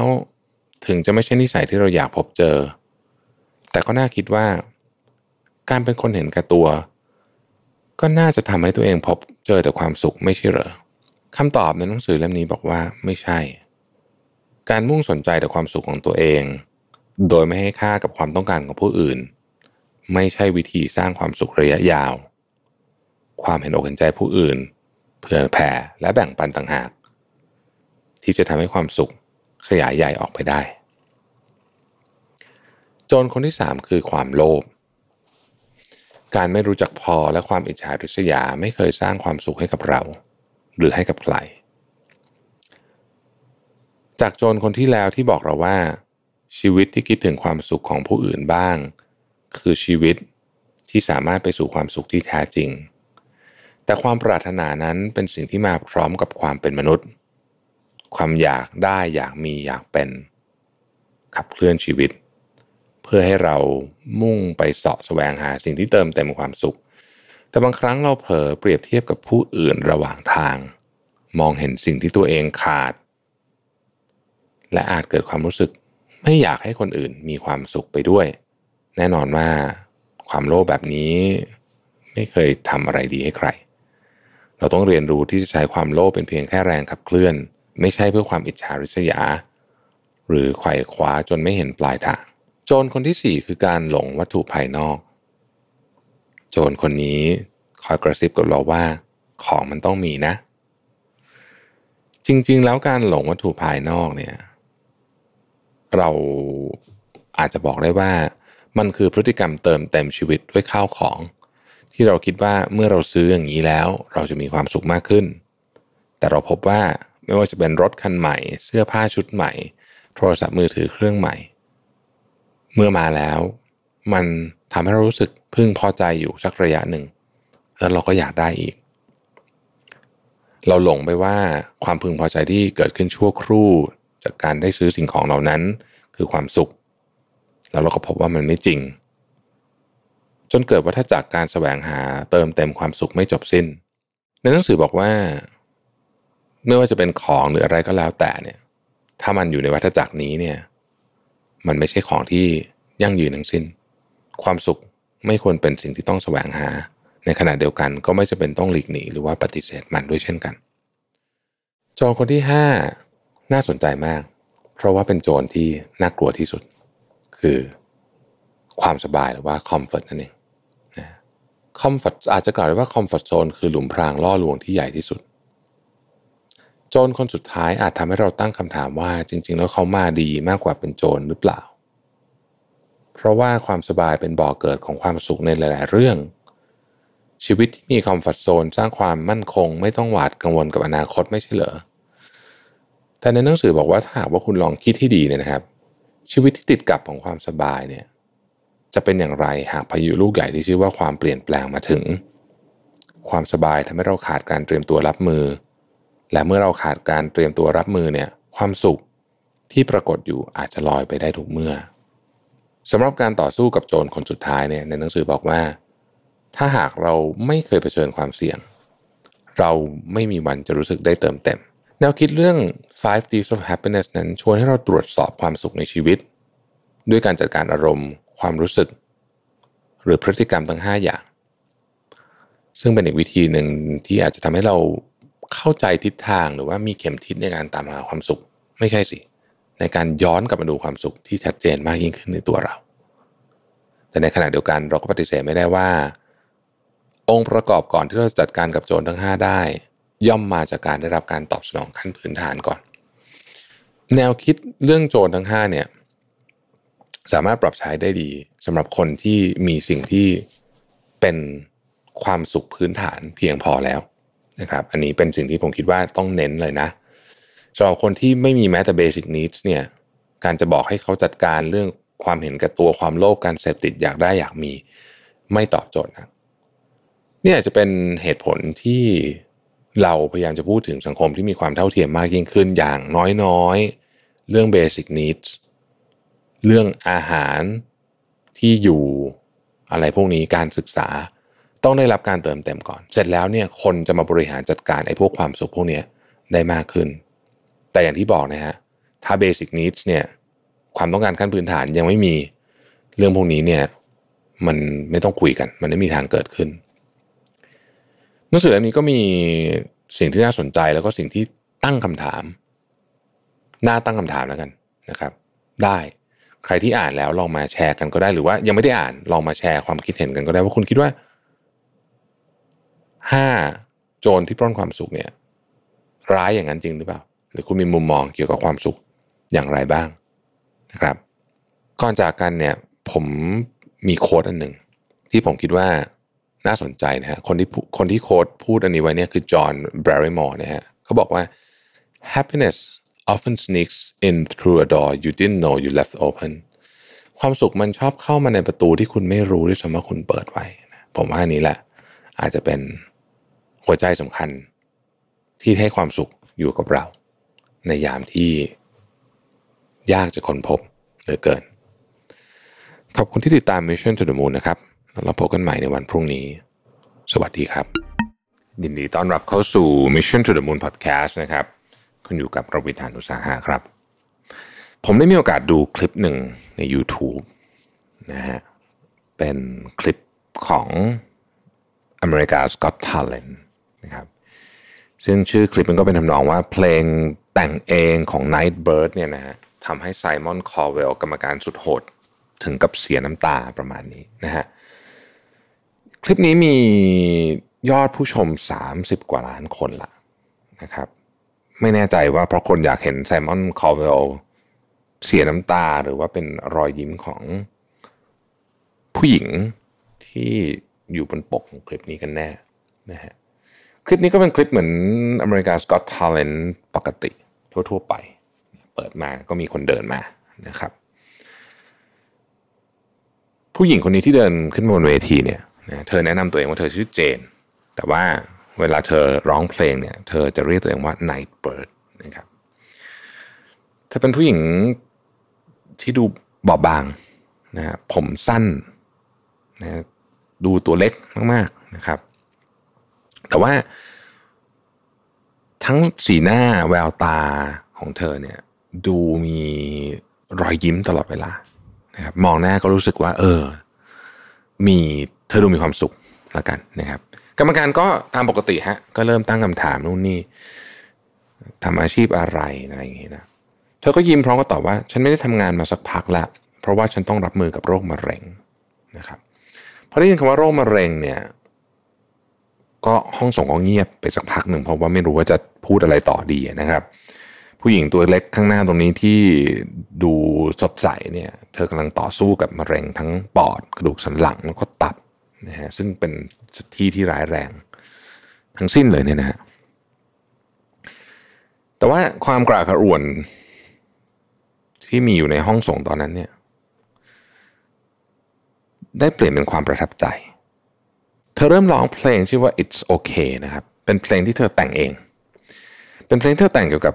ประสบการณ์ของการเป็นโรคมะเร็งของเธอ ถูกถ่ายทอดผ่านเสียงที่นุ่มหู แต่ว่าที่สำคัญกว่านั้นก็คือแววตาที่เต็มไปด้วยความหวังนะฮะคนในห้องส่งเนี่ยซาบซึ้งไปตามๆกันนะฮะเสียงเธออาจจะไม่ใช่เสียงที่เพราะที่สุดบนเวที America's Got Talent แต่เป็นเสียงที่ทำให้เรามีความหวังมากที่สุด เสียงหนึ่งที่เคยได้ยินมาเลยนะฮะทันทีที่เพลงจบลงนะฮะเสียงปรบมือก็ดังกึกก้องนะกรรมการต่างบอกว่าเธอเนี่ยเสียงเพราะมากนะฮะ และการที่เธอสามารถถ่ายทอดเรื่องร้ายๆ เธอต้องเจอผ่านรอยยิ้มและเนื้อหาของเพลงที่ปลอบประโลมในเช่นนี้ก็ถือเป็นสิ่งที่กล้าหาญมาก จังหวะตอนนี้แหละนะฮะที่ไซมอนคอร์เวลเนี่ยถึงกับต้องปาดน้ำตาเลยนะฮะเธอพูดประโยคหนึ่งที่ผมคิดว่ามันเป็นประโยคที่เราทุกคนต้องเรียนรู้หรือว่าควรจะต้องเอาเรื่องนี้ไปตกผลึกนะฮะเธอพูดประโยคที่ว่า you can't wait until life isn't hard anymore before you decide to be happy อย่ารอจนกว่าวันที่ชีวิตจะไม่ลำบากแล้ว ค่อยตัดสินใจว่าจะมีความสุข คงเป็นประโยคที่เหมาะสมที่สุดแล้วสำหรับสำหรับสิ่งที่เจนได้พูดออกมานะครับ แน่นอนฮะไม่ใช่ทุกคนจะสามารถรับมือกับเรื่องร้ายๆ ด้วยรอยยิ้มได้นะครับ การมีความสุขในสถานการณ์แย่ๆอาจจะเป็นก้าวที่ใหญ่เกินไปสำหรับใครหลายคนนะครับ เป็นเรื่องที่ต้องฝึกฝนและใช้เวลา แต่ว่าบางทีเนี่ยเราอาจจะเริ่มจากการทำเรื่องที่เล็กเล็กกว่านั้น คือการไม่สิ้นหวังกันก่อน ความหวังเนี่ยสำคัญมากนะ เพราะว่าความหวังเนี่ยจะนำมาซึ่งความสุข เพราะการไม่สิ้นหวังจะทำให้เรามีความยืดหยุ่นหรือ total resilience เนี่ยทั้งในด้านร่างกายและจิตใจนะครับ ในขณะที่ความสิ้นหวัง ความยอมจำนน หรือความเชื่อว่าเราไร้ความสามารถ สิ่งเหล่านี้เนี่ย จะทำให้เราเศร้า ความหวังจะช่วยให้จิตใจเรามั่นคง และประคับประคองความสุขไว้ได้ เมื่อต้องเจอกับสถานการณ์ที่ตึงเครียดนะครับ อย่างไรก็ตามเนี่ยในสถานการณ์ยากลำบากแบบนี้ เราจะมีความหวังแบบที่ไม่หลอกตัวเองได้ยังไง การมองโลกในแง่ดีไม่ได้หมายความว่าเราต้องทำเป็นมองไม่เห็นเรื่องร้ายๆ ไม่ได้หมายความว่าเราต้องฝืนยิ้ม ในขณะที่เราต้องการจะร้องไห้ แต่หมายความว่าเราสามารถ หวังว่าอนาคตจะดีขึ้น พร้อมๆกับการรับรู้ว่าสถานการณ์ปัจจุบันเนี่ยมันเป็นอย่างไร หรือพูดง่ายๆก็คือว่า ความหวังคือว่าแม้ปัจจุบันเราจะรู้เต็มอกว่าเรื่องมันเลวร้ายแค่ไหน แต่เราก็พอจะมองเห็นว่า เอ๊ะ ที่ไกล ๆออกไปนั้นนะมันมีแสงสว่างอยู่นะครับ แน่นอนไม่ใช่เรื่องง่าย วันนี้ก็เลยอยากจะมาชวนคุยกันว่า มีวิธีใหม่ไหมที่เราจะฝึกรับมือกับมันได้ นะครับ อันแรกเลยเนี่ยนะฮะคือควบคุมในสิ่งที่เราคิดว่าเราควบคุมได้ ส่วนใหญ่เนี่ยเรามักจะจมกับความทุกข์ในเรื่องที่เราควบคุมไม่ได้นะฮะฉันทำไมถึงเป็นแบบนี้ทำไมเขาถึงทำกับฉันแบบนี้ทำไมเรื่องนี้ถึงเกิดขึ้นกับฉันไอ้ประโยชน์ที่ว่าทำไมเรื่องนี้ถึงเกิดขึ้นกับฉันเนี่ยนะฮะส่วนใหญ่แล้วมันเป็นสิ่งที่เราควบคุมไม่ได้ทั้งสิ้น การคิดซ้ำๆอยู่ก็ไม่ช่วยให้เรารู้สึกอะไรไปมากกว่าการรู้สึกหมดทนทาง บางทีเราควรจะกลับมาโฟกัสกับสิ่งที่เราควบคุมได้จะดีกว่านะครับ เช่น เป้าหมายเล็ก ๆ ในชีวิตที่เราทำสำเร็จเราก็รู้สึกว่า เออเฮ้ยรู้สึกดีอะไม่ว่าจะเป็นเรื่องอะไรก็ตามนะฮะอาจจะเป็นการวาดรูปเป็นการประกอบของอะไรสักอย่างหนึ่งก็ได้ บนโลกนี้เนี่ยของส่วนใหญ่เนี่ยเราควบคุมไม่ได้นะฮะ สิ่งที่เกิดขึ้นไปแล้วเป็นสิ่งที่เราควบคุมไม่ได้ ความรู้สึกนึกคิดของคนอื่น เป็นสิ่งที่เราควบคุมไม่ได้ การกระทำของคนอื่น เป็นสิ่งที่เราควบคุมไม่ได้ แม้กระทั่งความคิดในจิตใจของเราก็เป็นสิ่งที่เราควบคุมไม่ค่อยได้เหมือนกัน กังวลไปก็อาจจะไม่ช่วยอะไร แต่ว่าเรื่องที่เราควบคุมได้ การทำปัจจุบันให้ดี อันนี้เราทำได้ ก็น่าจะดีกว่า ข้อที่สองคือการฝึก self compassion นะฮะในช่วงเวลาที่ความคิดลบเต็มไปหมดเลยเนี่ยนะฮะไม่ว่าจะเป็นความคิดโทษตัวเอง ส่วนใหญ่เราจะเริ่มจากการโทษตัวเองก่อน หรือไม่ก็โทษคนอื่น โทษสถานการณ์นะครับ โทษดินโทษฟ้าโทษ อะไรก็แล้วแต่เนี่ยนะฮะหรือบางทีเนี่ยสถานการณ์ยังไม่เกิด เราจินตนาการถึงสถานการณ์ที่เลวร้าย แล้วเราก็วนๆอยู่งั้นนะครับ เราสามารถทดแทนมันด้วยสิ่งอื่นได้นะฮะเช่น การฝึกหายใจ การพาตัวเองออกจากสภาพแวดล้อมนั้นๆ ดรซาร่าแมคโกเวนเนี่ยเป็นผู้ช่วยศาสตราจารย์แห่งคณะจิตวิทยา แล้วก็พฤติกรรมศาสตร์ที่ University of California นะเคยบอกว่าการพูดคุยกับตัวเองขณะรับมือกับปัญหา จะทำให้เราสามารถที่จะผ่านช่วงมืดมนไปได้นะครับ เช่นการบอกตัวเองว่าเฮ้ยเราค่อยๆทำทีละอย่างนะ หรือบอกว่าเฮ้ยเรื่องนี้น่ากังวล แต่ฉันว่าฉันรับมือไหว คำพูดพวกนี้แหละจะช่วยเราออกจากลูปความคิดแย่ๆ ไม่ว่าจะพูดออกมาหรือว่าเขียนลงไปก็ตามนะครับ โดยส่วนตัวชอบการเขียนมากกว่า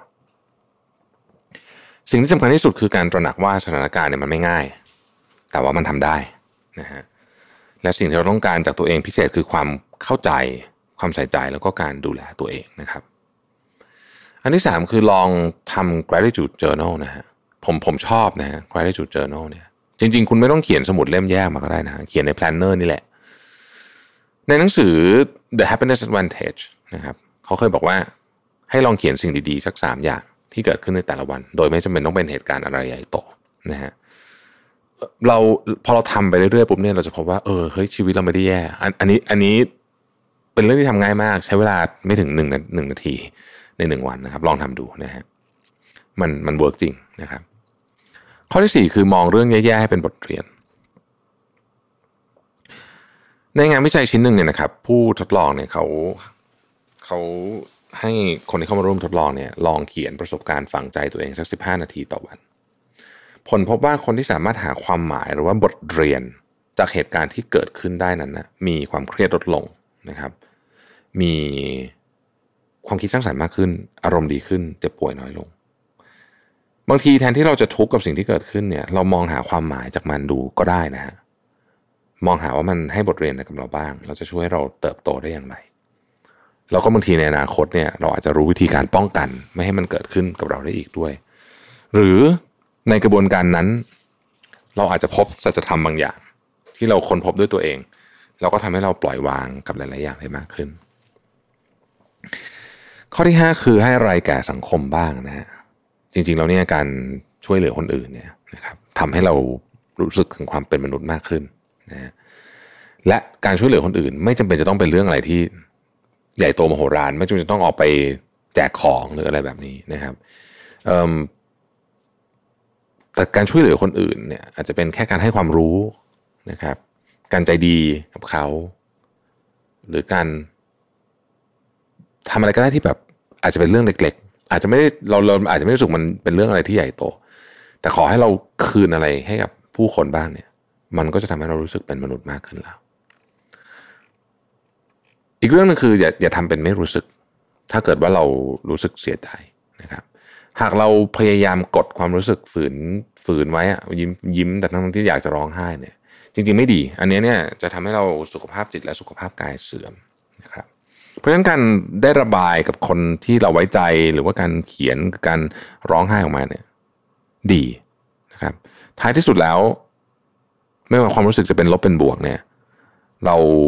ก็ต้องรู้ว่ามันคือความรู้สึกของเราเอง แล้วเราก็ต้องซื่อสัตย์กับมันด้วย กลับมาที่คุณเจนนะครับว่า Nightbirde เนี่ยในตอนท้ายรายการเนี่ยนะครับ คุณเจนได้เผยเคล็ดลับในการมองโลกในแง่ดี ในฐานะที่เธอต้องต่อสู้กับโรคมะเร็งถึงสามที่ด้วยกันว่าสิ่งที่เธอพูดมาเนี่ย ผมว่ามันมันมันสะท้อนว่าวิธีคิดคือจุดเริ่มต้นของทุกอย่างจริงๆนะครับเธอบอกว่าฉันมีโอกาสรอดแค่สองเปอร์เซ็นต์หนึ่งนะแต่สองเปอร์เซ็นต์ไม่ใช่ศูนย์เปอร์เซ็นต์ถึงจะเป็นแค่สองเปอร์เซ็นต์มันก็มีความหมายบางอย่าง และฉันอยากให้คนอื่นรู้ว่ามันมหัศจรรย์แค่ไหน การตามหาความสุขในช่วงเวลาที่วิกฤตในช่วงนี้เนี่ยนะฮะถ้าใครหลายคนรู้สึกแบบนั้นเนี่ย ก็อาจจะไม่ต่างจากการเดินทางขึ้นภูเขาสูงที่ชันจนแบบแทบไม่เห็นยอดเขาเต็มไปด้วยอุปสรรคมากมาย เราอยากถอดใจกลางทางเหลือเกิน แต่เราก็ต้องไม่ลืมว่าที่ยอดเขาเนี่ย วิวสวยเนาะนะฮะแต่ในระหว่างทางเองเนี่ย ก็มีวิวสวยๆเหมือนกันนะถ้าเรามองมันบ้างนะครับ แล้วก็อย่างที่คุณเจนเขาบอกไว้นะฮะจริง ๆ แล้วว่าเราอย่าไปรอฮะจนวันที่ชีวิตไม่ลำบากแล้วค่อยตัดสินใจว่าจะมีความสุขนะครับ ผมชอบประโยคที่เป็นภาษาอังกฤษมากๆเลยนะฮะ you can't wait until life isn't hard anymore before you decide to be happy ขอบคุณที่ติดตาม Mission to the Moon นะครับ สวัสดีครับ สวัสดีครับ ยินดีต้อนรับเข้าสู่ Mission to the Moon Podcast นะครับ คุณอยู่กับเราวิทานุสาหะครับ ช่วงกลางเดือนสิงหาคมที่ผ่านมาเนี่ยนะฮะมันมีงานนิทรรศการอันหนึ่งชื่อว่าโดนัทเฟียโดนัทน่ะโดนัทที่เรากินน่ะแล้วก็เฟียที่แปลว่ากลัว แล้วก็เป็นโคลอน do not fear นะครับเป็นผลงานศิลปะโดนัทเซรามิก ของศิลปินชาวเกาหลีใต้ชื่อว่าแจยองคิมนะฮะชื่อนิทรรศการโดนัทเฟียเนี่ยมันมีความคล้ายคลึงกับการออกเสียงคำว่า do not fear ซึ่งอันนี้มันเป็นทัศนคติของเจ้าตัวนะครับคือคุณคิมเนี่ยเขาตาบอดสีเพราะตาบอดสีเนี่ยแล้วก็เป็นศิลปินเนี่ยเเขาก็พยายามหลีกเลี่ยงการใช้สีที่เขาไม่ถนัดนะครับแต่ว่าหลายปีถัดมาเนี่ยเขาเริ่มใช้สีสันสดใสที่เป็นสีที่เขาไม่เคยใช้เนี่ยนะฮะ แล้วเขารู้สึกว่าเขาสบายใจกับการใช้สีที่ตัวเองไม่ถนัดเขาก็เลยเอาไอคอนเซปต์อันเนี้ยไอศิลปะงานโดนัทของเขาเนี่ยถ่ายทอดมาเป็นบทเรียนชีวิตแล้วกันนะฮะก็คือว่าเมื่อเกิดปัญหาขึ้นในชีวิต เราควรเตรียมร่างกายจิตใจและงานของตัวเองให้พร้อม องค์ประกอบที่สำคัญที่สุดในกระบวนการนี้คือสนุกไปกับงาน เข้าเข้าใจผู้อื่น แล้วก็สื่อสารกับคนอื่นนะฮะเดี๋ยวจะอธิบายให้ฟังว่าเขาหมายถึงอะไร ไองานเทศกาลอันนี้เนี่ยเขาพยายามจะบอกว่าโดนัทเนี่ยเป็นสัญลักษณ์ในการเอาชนะความกลัวของตัวเขานะฮะเขาก้าวข้ามขีดจำกัดของตัวเอง จนสามารถสร้างผลงานที่แปลกใหม่ โดนัทเท่ากับการเอาชนะความกลัวนะครับ ดังนั้นเนี่ยก็เลยชวนคิดต่อว่า เอ๊ะแล้วโดนัทในมุมมองของเราเนี่ยนิยามอะไรได้บ้าง ขนมที่หลาย ๆ คนชอบกินอย่างโดนัทเนี่ยนะครับ เอ่อเอาแบบรูปทรงคลาสสิกเนาะ ก็คือเป็นกลมๆแล้วมีรูตรงกลางถูกไหมฮะเราอาจจะคิดว่ามันเป็นวงกลมวงหนึ่ง เวลาเราถามถึงโดนัทเราจะบอกเฮ้ยมันคือวงกลมที่มีรูตรงกลางนะครับ แต่จริงๆโดนัทเนี่ยประกอบด้วยสองส่วนนะฮะส่วนแรกคือส่วนวงกลมที่เป็นส่วนของเนื้อโดนัทที่เรากิน ส่วนที่สองคือช่องว่างตรงกลางที่มักถูกมองข้ามเสมอ ก็เป็นเรื่องธรรมดาฮะเราก็คงจะให้ความสนใจกับตัวส่วนเนื้อมากกว่าคำถามคือ จริงๆแล้วความหมายของไอ้รูตรงกลางโดนัทเนี่ย มันซ่อนความหมายอะไรอยู่บ้าง เขาอธิบายแบบนี้เขาบอกว่า หลายครั้งเนี่ย เรามองไม่เห็นสิ่งที่มีอยู่ เราพลาดและตกลงไปในหลุม โดยไม่ทันได้รู้ตัว เหมือนกับที่เรามองข้ามช่องว่างตรงกลางของโดนัทไป เพราะเราไปโฟกัสกับจุดใดจุดหนึ่งมากจนเกินไปทำให้เราพลาดส่วนอื่นๆของชีวิตได้ เขาสมมติแบบนี้ สมมุติเราเปรียบเทียบวงกลมส่วนเนื้อของโดนัทเหมือนกับเงินตราที่สามารถจับจ่ายซื้อของนะฮะแล้วไอ้ตรงกลางอะที่ว่างๆอะเราจะเปรียบเทียบว่าอะไรดีเขาบอกว่าช่องว่างของโดนัทเนี่ยเปรียบเหมือนความสุขของคนเราที่มีอยู่จริง ๆ แต่ไม่มีรูปร่างไม่สามารถจับต้องได้ คือมันมีอยู่ แต่มันไม่สามารถจับต้องได้ หลายคนไม่ให้ความสำคัญกับความสุขที่แท้จริง เพียงเพราะ มองไม่เห็น บางครั้งเรามองว่าทรัพย์สินเงินทองเงินตราคือสิ่งเดียว หรือว่าความสำเร็จเดียว ที่ควรค่าแก่การไขว่คว้า โดยหาไม่ได้มองไอ้รูตรงกลางนั้น จริงอยู่ ความสำเร็จในเชิงของวัตถุนะฮะทำให้เรามีความสุขได้ก็จริง ผมจะไม่เข้าถกเถียงประเด็นว่าเงินซื้อความสุขได้จริงหรือเปล่าอะไรเงี้ยเอาเป็นว่าผมเชื่อว่ามันสำคัญมากแล้วกัน ต่อความสุขของมนุษย์นะฮะ เพียงแต่มันเป็นเพียงส่วนหนึ่งเท่านั้นนี่คือประเด็นสำคัญของเรื่องโดนัทนี้เพราะว่าความสุขที่แท้จริงเนี่ยมันประกอบไปด้วยความสุขที่เกี่ยวข้องกับเรื่องเงินเงินทองทองความสำเร็จเชิงวัตถุ หรือว่าอะไรก็ตามที่เป็นอาจจะรวมถึงพวกเกียรติยศอะไรแบบนี้ด้วยนะฮะอีกส่วนหนึ่งมันคือความสุขที่เกิดขึ้นทุกวันที่เกิดขึ้นเดี๋ยวนี้ ซึ่งไอ้นี่แหละ คือของที่เรามักจะมองข้ามไป ความสุขเล็กๆ อาจจะเป็นของที่ไม่ได้เกี่ยวกับเงินซะทีเดียว แต่อาจจะเกี่ยวกับการได้อยู่พร้อมหน้าพร้อมตากับคนรัก ได้ทำในสิ่งที่เราชอบ ได้นอนหลับสนิท มันมีคำพูดอะที่บอกว่าคุณเงินเงินเยอะคุณซื้อคุณซื้อเตียงได้คุณซื้อทุกอย่างได้ คุณซื้อยานอนหลับก็ได้แต่คุณซื้อการนอนหลับที่มีคุณภาพไม่ได้ หรือการได้เล่นกับแมวอะไรเงี้ยวันที่ผมบันทึกเสียงอันเนี้ยเป็นวันสักสองสามวันหลังจากที่นิ้วกลมเอ๋ แมวเจอแมว คือแมวแมวหายไปจากบ้านแล้วหายไปหลายวันเลยนะถ้าจำถ้าจำชื่อแมวไม่ผิดในชื่อเหนียวมูลเราก็เจอนะฮะแล้วต้องไปอ่านโพสต์ของนิ้วกลม อ่านแล้วคุณจะแบบน้ำตาไหลเลยแหละนะฮะเข้าใจว่าเขาโพสต์ไว้ในเพจด้วยนะฮะไม่ใช่เฉพาะใน Facebook ส่วนตัวไอเนี้ยบางทีมันคือความสุขที่สัมผัสด้วยใจเท่านั้น ไม่เกี่ยวอะไรกับ กับเรื่องเงินอะไรเลย อีกเรื่องหนึ่งที่จริง ๆ แล้วเนี่ยทำได้ทันทีเลยนะฮะเราได้ความสุขเลยแน่ ๆ เลยเนี่ย คือการทำเพื่อคนอื่น เวลาเราพูดถึงการทำเพื่อคนอื่นเนี่ยคนก็มักจะนึกถึงการทำการกุศลอะไรแบบนี้ซึ่งจริงๆแล้วไม่ใช่นะการทำเพื่อคนอื่นเนี่ย มันสามารถทำได้ง่ายมากเลย เพียงแค่ใครเขาพูดกับเราเนี่ย แล้วเราตอบเขาดีๆยิ้มเขาหรือว่าช่วยเหลือเขานะฮะแก้ปัญหาให้เขาซึ่งถ้าคุณมองเนี่ยคุณจะเห็นว่า รอบตัวเราเนี่ยมีคนที่ต้องการให้เราช่วยแก้ปัญหาตลอดเวลาเลย เพียงแต่ว่าบางทีเรายุ่งกันไปเราก็เลยอาจจะไม่ได้ไปแก้ปัญหาให้เขานั่นเองอันนี้เป็นหนึ่งในวิธีการทำที่ ที่ที่ง่ายแล้วไม่ก็ไม่เสียตังค์สักบาท การช่วยเหลืออคนอื่นเนี่ยนะฮะโดยไม่หวังผลตอบแทนเนี่ย มันช่วยให้เรามีความสุขขึ้นแทบจะทันทีเลยนะฮะเพราะเราไม่ได้หวังอะไรตอบแทนอยู่แล้วถูกไหมเพราะฉะนั้นการกระทำคือ action itself ช่วยมาก ๆ เวลาโดนัทนึกถึงโดนัทที่ไม่มีรูตรงกลางอะนะครับซึ่งมันก็มีโดนัทประเภทนั้นคือโดนัทที่เป็นใส่ไส้อะไรแบบนี้ใช่ไหมแต่ว่า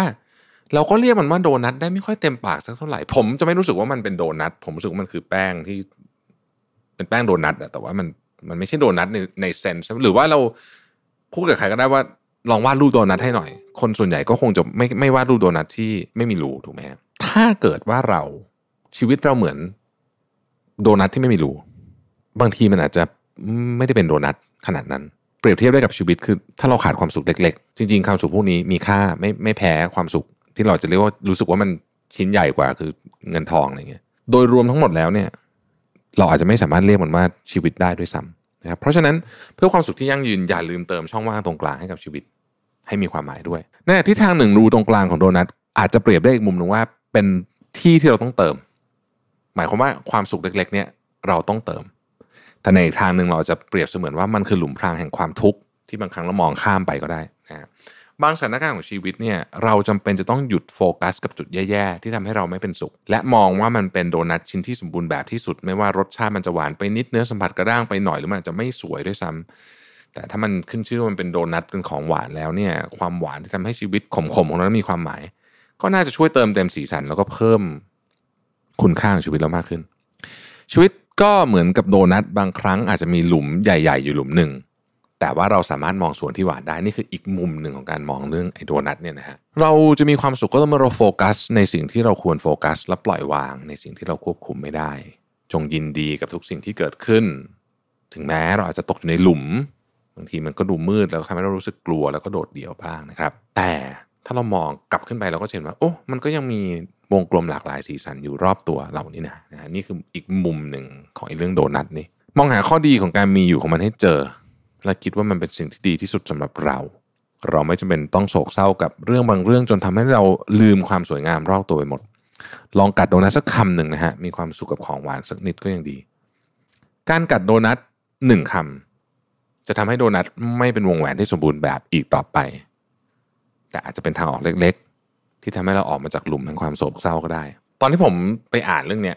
ผมรู้สึกว่าผมไม่สามารถมองโดนัทเป็นแค่ขนมอีกต่อไป นะฮะรู้สึกว่า เออ ศิลปินนี่เวลาเขามองอะไรเนี่ยเขาก็เขาก็มีเข้าใจเปรียบเทียบนะฮะแล้วก็ทำให้เราเนี่ย อาจจะมองเห็นความสุขได้ง่ายขึ้น ถ้าขาดความสุขเล็กๆ ก็ลองเติมดู ถ้ามันเป็นหลุมแห่งความทุกข์ก็ลองปรับโฟกัสและปล่อยวาง มองแต่สิ่งที่ทำให้เราสุขขึ้น เพราะบางทีเวลาเราโฟกัสทุกอย่างคิดมากทุกอย่างเนี่ยชีวิตเรามันก็มันก็จะวนๆนะฮะ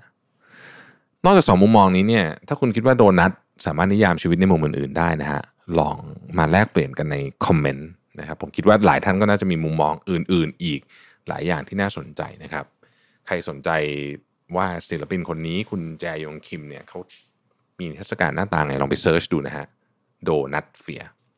ขอบคุณที่ติดตาม Mission to the Moon นะครับแล้วพบกันใหม่วันพรุ่งนี้ สวัสดีครับ Mission to the Moon Podcast Presented by d e v o n t e